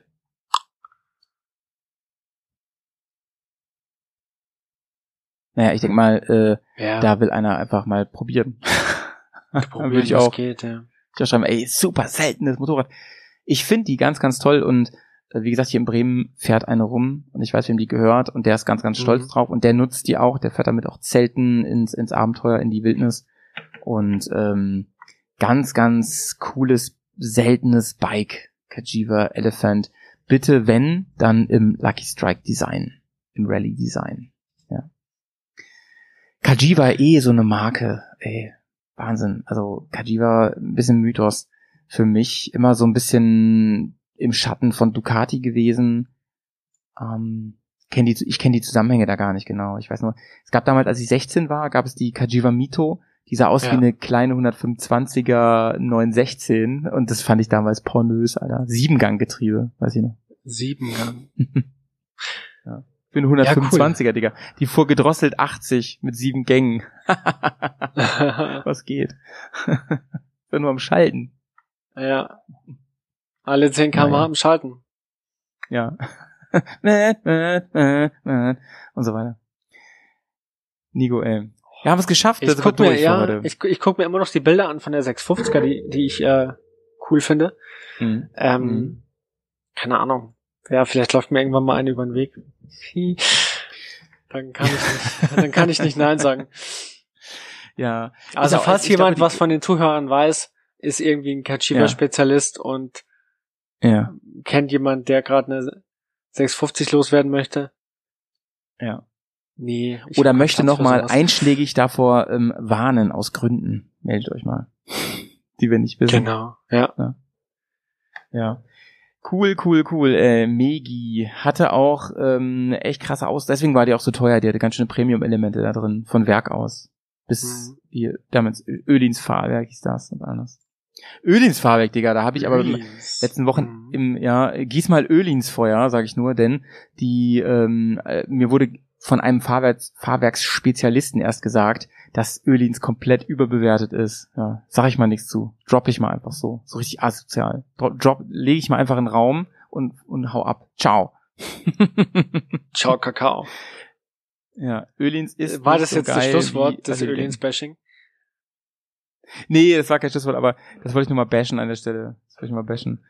Ähm, ich finde, ich finde ähm, den Mythos um Ölins richtig cool. Für mich war Ölins immer super Highlight, aber ähm, ich bin das erste Mal ähm, schon so ein bisschen Ölins auf die Schliche gekommen, als ich gegoogelt habe, dass nämlich die Erstausrüster Ölins Fahrwerke echt oft richtig Banane sind. Ne? Es gibt ja einige Motorräder, die haben von Werk aus ein Ölins drin und das ist wirklich die Ja. Billo-Serie von Ölins. Ja, das habe ne? ich, hab ich auch schon mal gehört. Aber gut, es ist Mhm. halt, ist halt wie immer so. Wenn der, wenn der Hersteller Grütze ordert, dann Ja. liefert Öl ins Grütze. Und wenn sie, Naja, und da, könnt, da könntest du aber sagen, nee, machen wir nicht, weil uns unser Image immer noch sehr, sehr wichtig ist. Aber Ölins denkt dann so, was? Ja, keine Ahnung, wenn jetzt hier Ducati Yamaha, wenn die halt in diesen Stückzahlen unsere Fahrwerke kaufen, da sagen wir so, nice, okay, cool, bitte. Gehen wir nochmal runter. Machen wir Ja. nochmal günstigere Parts rein. Nur, weißt du, dann, der Trick ist ja eigentlich, dass Marken dann sagen, wir machen eine Tochter auf, ne? Wo dann immer alle sagen, oh, das ist die Tochter von Ölins. So zum Beispiel, keine Ahnung, hier so, mein, äh, meines Erachtens ist Hankook zum Beispiel die Tochterfirma von Conti, wenn ich mich nicht irre. Und dann sagt Conti so, Conti-Reifen steht für die Oberpremium-Qualität bei Reifen, sagt Mhm. Conti, ne? Und dann sagen die, ja, wir wollen aber auch andere Marktnischen über Stückzahlen, da wollen wir auch richtig Kohle verdienen. Also machen wir eine Tochtermarke. Also wir da, ja, da fließt unsere Technologie durchaus rein, aber vielleicht sind die Materialien nicht so hochwertig oder so. Das ist ja so der Trick bei, bei den Dingern. Ne? Und da hätte ich jetzt Ölins empf Ja. empfohlen, mach zumindest mal eine Billo-Serie. Aber wenn du zum Beispiel die Dings siehst, die Yamaha, die fällt mir nämlich gerade ein, die, die hier 1300er, die nicht mehr gebaut wird, der Vierzylinder, ähm, die haben alle Ölins drin gehabt und da glänzt halt außen immer schon der goldene Behälter mit dem Ölins-Logo. Und da denkst du mir so, wow, Digga, von Werk aus, was denn da los, ne? Da zahlst ja bei anderen erstmal dreieinhalbtausend, viertausend Euro, dass du da Ölins drin hast. Und dann ist es aber halt auch echt irgendwie ähm, Pudding, das, das, das Fahrwerk. Ne? Das kann, macht nicht so Spaß, lieben wir nicht so. Ähm, da muss man halt schauen. Ne? Ducati hat ja auch von Werk aus manchmal Ölins drin und es ist sicherlich der gleiche Müll da drin. Und, und inzwischen, nach diesen Jahren, die ich jetzt äh, Motorrad fahre und dann doch mal auf die Idee gekommen bin, zumindest mal auszuprobieren, wie ist denn das, wenn man das Fahrwerk tauscht, kann ich nur sagen, Mhm. das, was man als erstes tauschen sollte, vor jedem anderen Tuning-Scheiß, ne, ist ein, ein anderes Fahrwerk. Da sparen halt auch die Hersteller. Klar haben viele, also durchaus ein cooles Fahrwerk, aber ich glaube, diese paar tausend Euro, ähm, die sind halt echt nicht zum Spaß von den guten Fahrwerken. Und wenn das gut abgestimmt ist, ist schon Wahnsinn. Ja. Kann ich nur jedem empfehlen. Außerdem ist dieses, diese ganze Fahrwerksnummer auch ja so ein, Schleiß, äh, so ein schleichender Verschleißprozess. Das war bei meiner K25 so krass. Dann bist du mal auf dem Touratech Travel Event und kannst da dann mal ein ähm, neues und, kon und, und äh, konfiguriertes Fahrwerk kannst du dann mal auf deinem Motorrad, also mit dem baugleichen Motorrad fahren und denkst, ey, das ist doch nicht das gleiche Motorrad, das gibt's doch gar nicht. Einfach weil mein GS-Fahrwerk am Ende so durchgelatscht war, ne? Durch Gepäck, Offroad, dies, Ja. und so. Ja, wa- ja, was hältst du von den, von den Touratec-Fahrwerken, wenn du es schon angeschnitten hast? Also wenn ich dich jetzt fragen würde, Ja. Touratec Suspension Ja. oder Wilbers?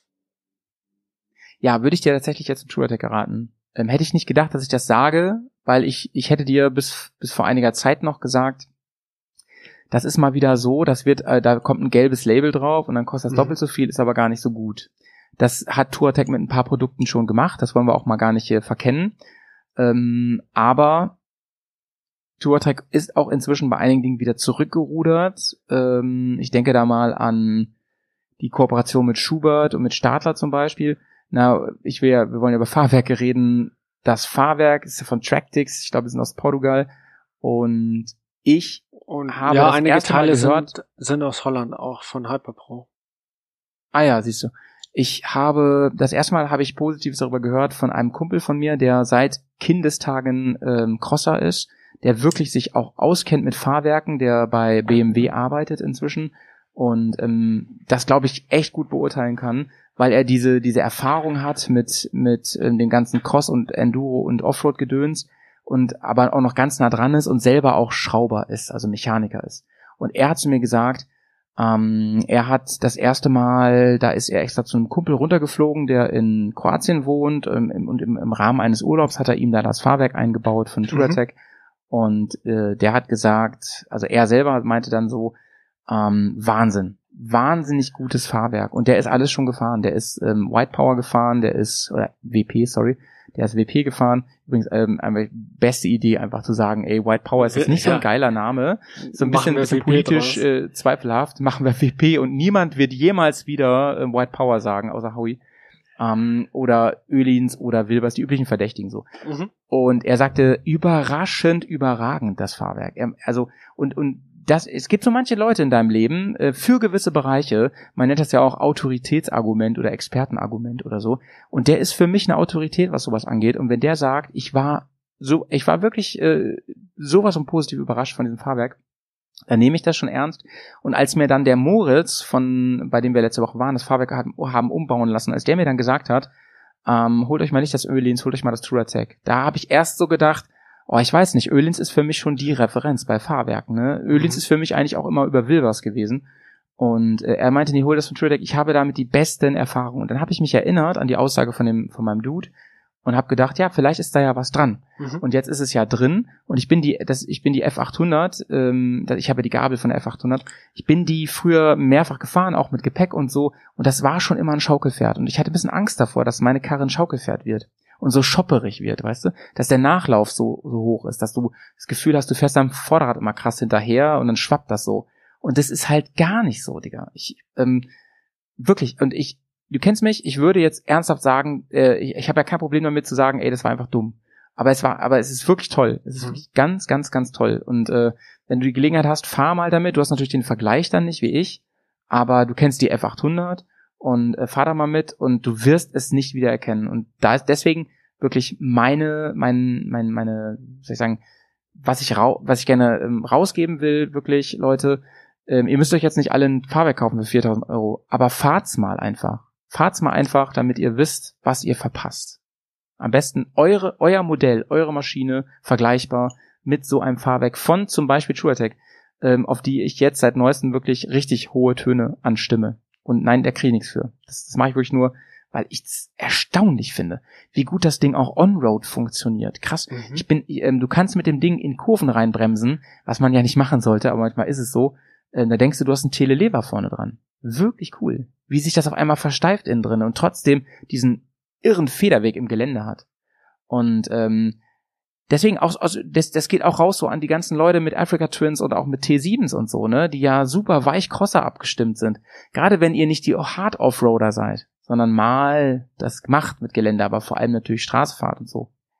Denk mal drüber nach. Die T7 kriegst du für unter 10.000 Euro. Leg doch noch mal ein bisschen was drauf und hol dir so ein Profi-Fahrwerk da rein. Da hast du eine Maschine, äh, äh, ja, die, die, die, da denkst du, das ist ein ganz anderes Motorrad. Naja. Ist jetzt rede ich schon wieder zu viel. Nee, ist aber spannend, weil ich irgendwie jetzt wirklich ähm, auch äh, bisschen drüber nachgedacht habe. Ja. Das Fahrwerk von der V-Strom.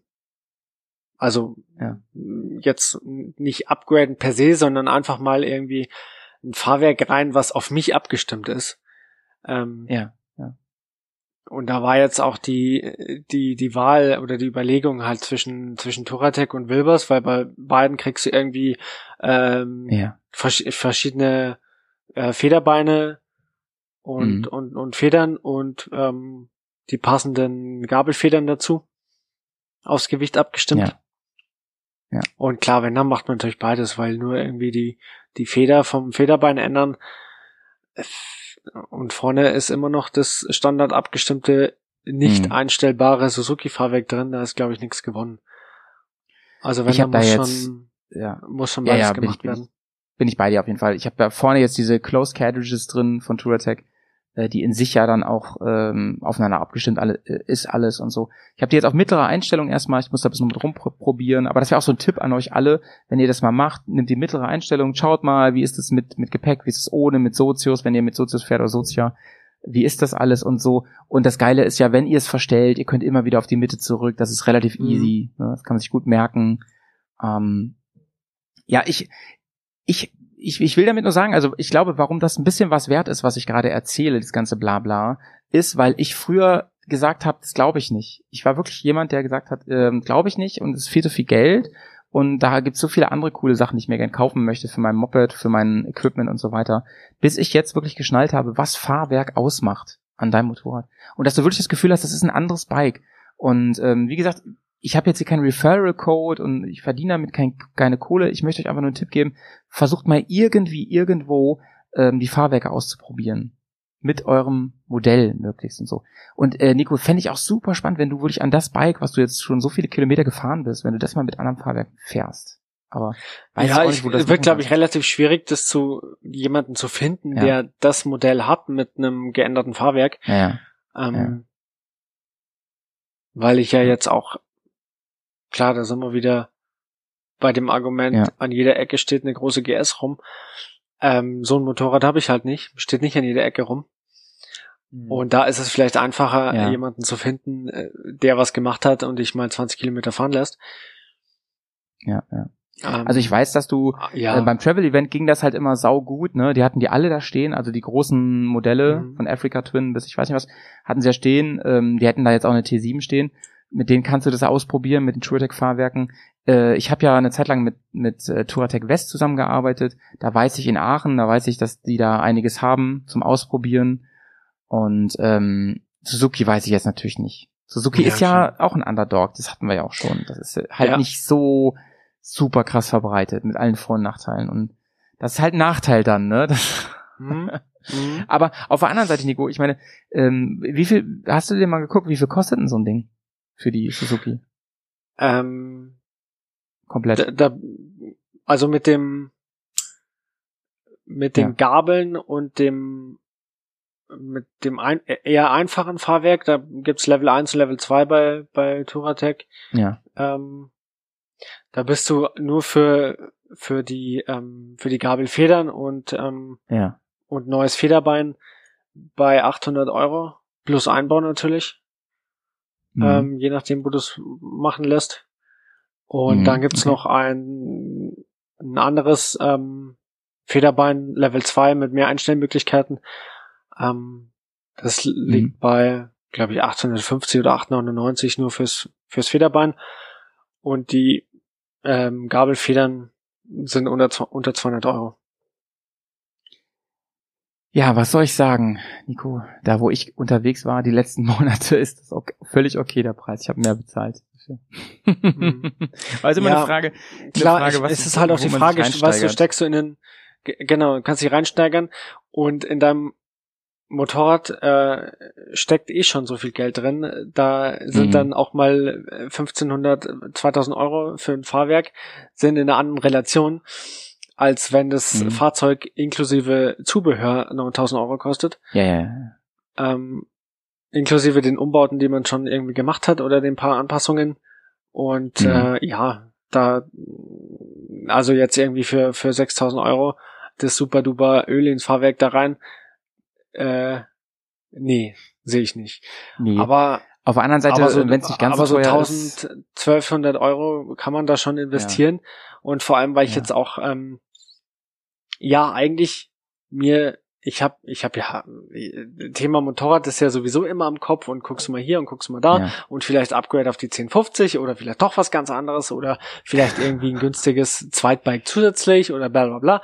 Und die, Ja, die, ja. Gedanken sind in den letzten Monaten halt immer irgendwie äh, gekreist. Und jetzt habe ich mir auch durch ein paar private Entscheidungen eigentlich die, die Entscheidung für ein neues Motorrad abgenommen, weil es ist einfach die nächsten Jahre nicht drin. Ähm, ja. Und das gibt Aber mir halt die Möglichkeit, noch, noch ein paar tausend Euro in die V-Strom reinzustecken, weil ich weiß, ich werde das Ja. Ding noch äh, 25, 30.000 Kilometer fahren. Das hast du aber zuletzt zu mir gesagt. Mindestens. Du sagtest, ey, ich glaube, ne, als du deine Liebeshymne ähm, rausgehauen hast, ne, über die Frau Strom, da hast du auch gesagt, ey, ich glaube, ich werde die echt doch sehr lange fahren. Und das finde ich ein ganz großes Argument und ein Entscheidungskriterium, ob man sagt, ey, wie lange werde ich das Ding noch fahren? Lohnt sich das für mich? Und ich glaube, also ich würde aus heutiger Sicht sagen, das lohnt sich eigentlich fast immer, aber natürlich hast du recht, wenn ich mir alle zwei Jahre ein neues Motorrad kaufe, die gibt keiner das Geld wieder für das Fahrwerk. Ne? Also da Nee, sagt keiner so, wow, da ist ja ein Fahrwerk drin, so, da Ja, zahle ich natürlich viel, viel mehr Geld nicht. für. Nee, nee, nee. Nee, aber es waren halt auch die Gedanken, wenn ich jetzt sage, ich äh, ähm, ich, ich gebe die ich gebe die 650er weg und leg zum Beispiel nochmal ähm, äh, dasselbe Geld drauf und habe dann eine voll ausgestattete 1050 XT mit Zubehör, ist die da Ja. noch doppelt so gut? Nein, ist sie nicht. Und ähm, genau. Und ja, Ja, also am ehesten, ehesten wäre die Lösung halt gekommen, irgendwie als Reisemaus die 650 behalten und noch irgendwie was Nettes Ja. Kleines für die Eisdiele dazu. Ähm, Ja, aber ja, das ja. Thema hat sich jetzt auch erledigt.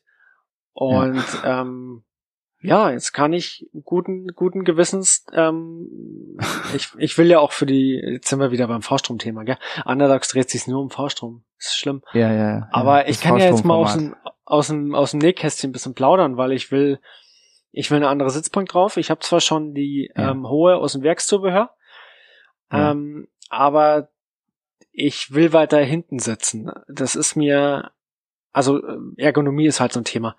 D deswegen Ja. jetzt irgendwie Umbauidee, äh, andere Fußrasten, die irgendwie zwei, zweieinhalb Zentimeter tiefer kommen, Mhm. eine gerade gepolsterte Sitzbank, mit, bei der man ein bisschen Mhm. flexibel ist, so ein bisschen so die, so, ein- so ein Style von so, ja, von, von den alten Enduro-Maschinen oder generell so eine Enduro- oder Rallye-Sitzbank, wo man mehr Bewegungsfreiheit hat. Mhm. Ähm, und ja, so, so ein paar, so ein paar Kleinigkeiten irgendwie, die ganz nett wären. Aber das Fahrwerk würde halt wirklich was bringen. Und ich habe mit dem Motorrad jetzt äh, knapp 17.000 Kilometer runter in nicht ganz zwei Jahren. Ähm, und ich will, ja, ich denke mir immer wieder, wenn ich, wenn ich halt die Idee hatte, ja, hm, was wäre ein adäquater Ersatz? Es ist eigentlich, ein, es, es ist doof, die einzutauschen, weil es ist so ein geiles Motorrad und ähm, ja, eben. Und ich habe ähm, jedes Mal, jedes Mal, wenn ich, wenn ich da drauf steig, habe ich wieder Bock mit der zu fahren. Also Ja. klar, natürlich waren jetzt die zwei Tage Boxer fahren super geil, aber als ich von der R18 Classic, dem großen Schweineeimer, ähm, Ja. auf die V-Strom gestiegen bin, habe ich mir gedacht, boah geil, ich sitze auf einer Supermoto, ich kann die in die Kurve schmeißen, ich, äh, ich kratz nicht in der kleinsten Kurve mit der Fußraste.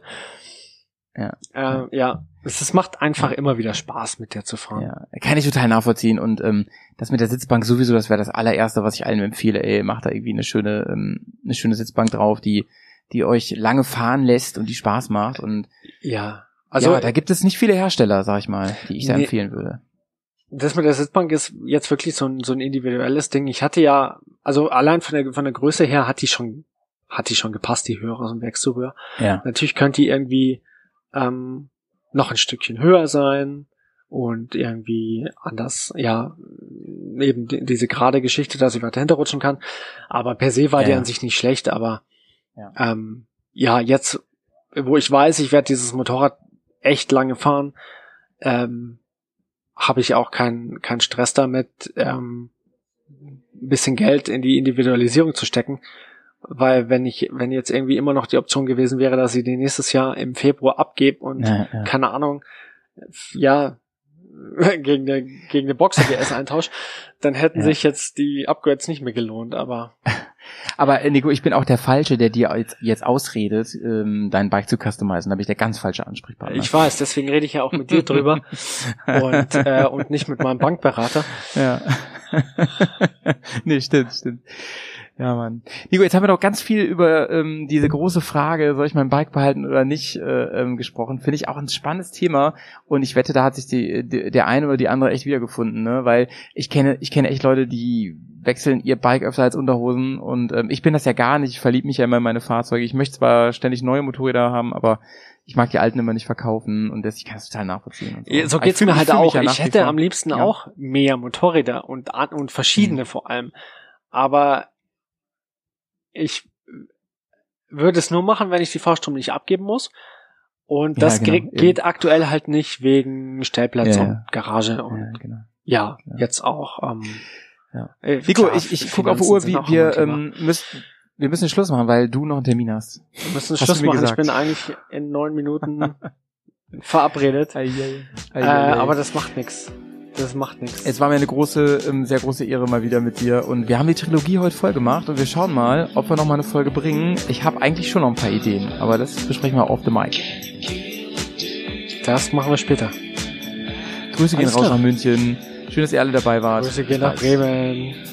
Bis bald. Love.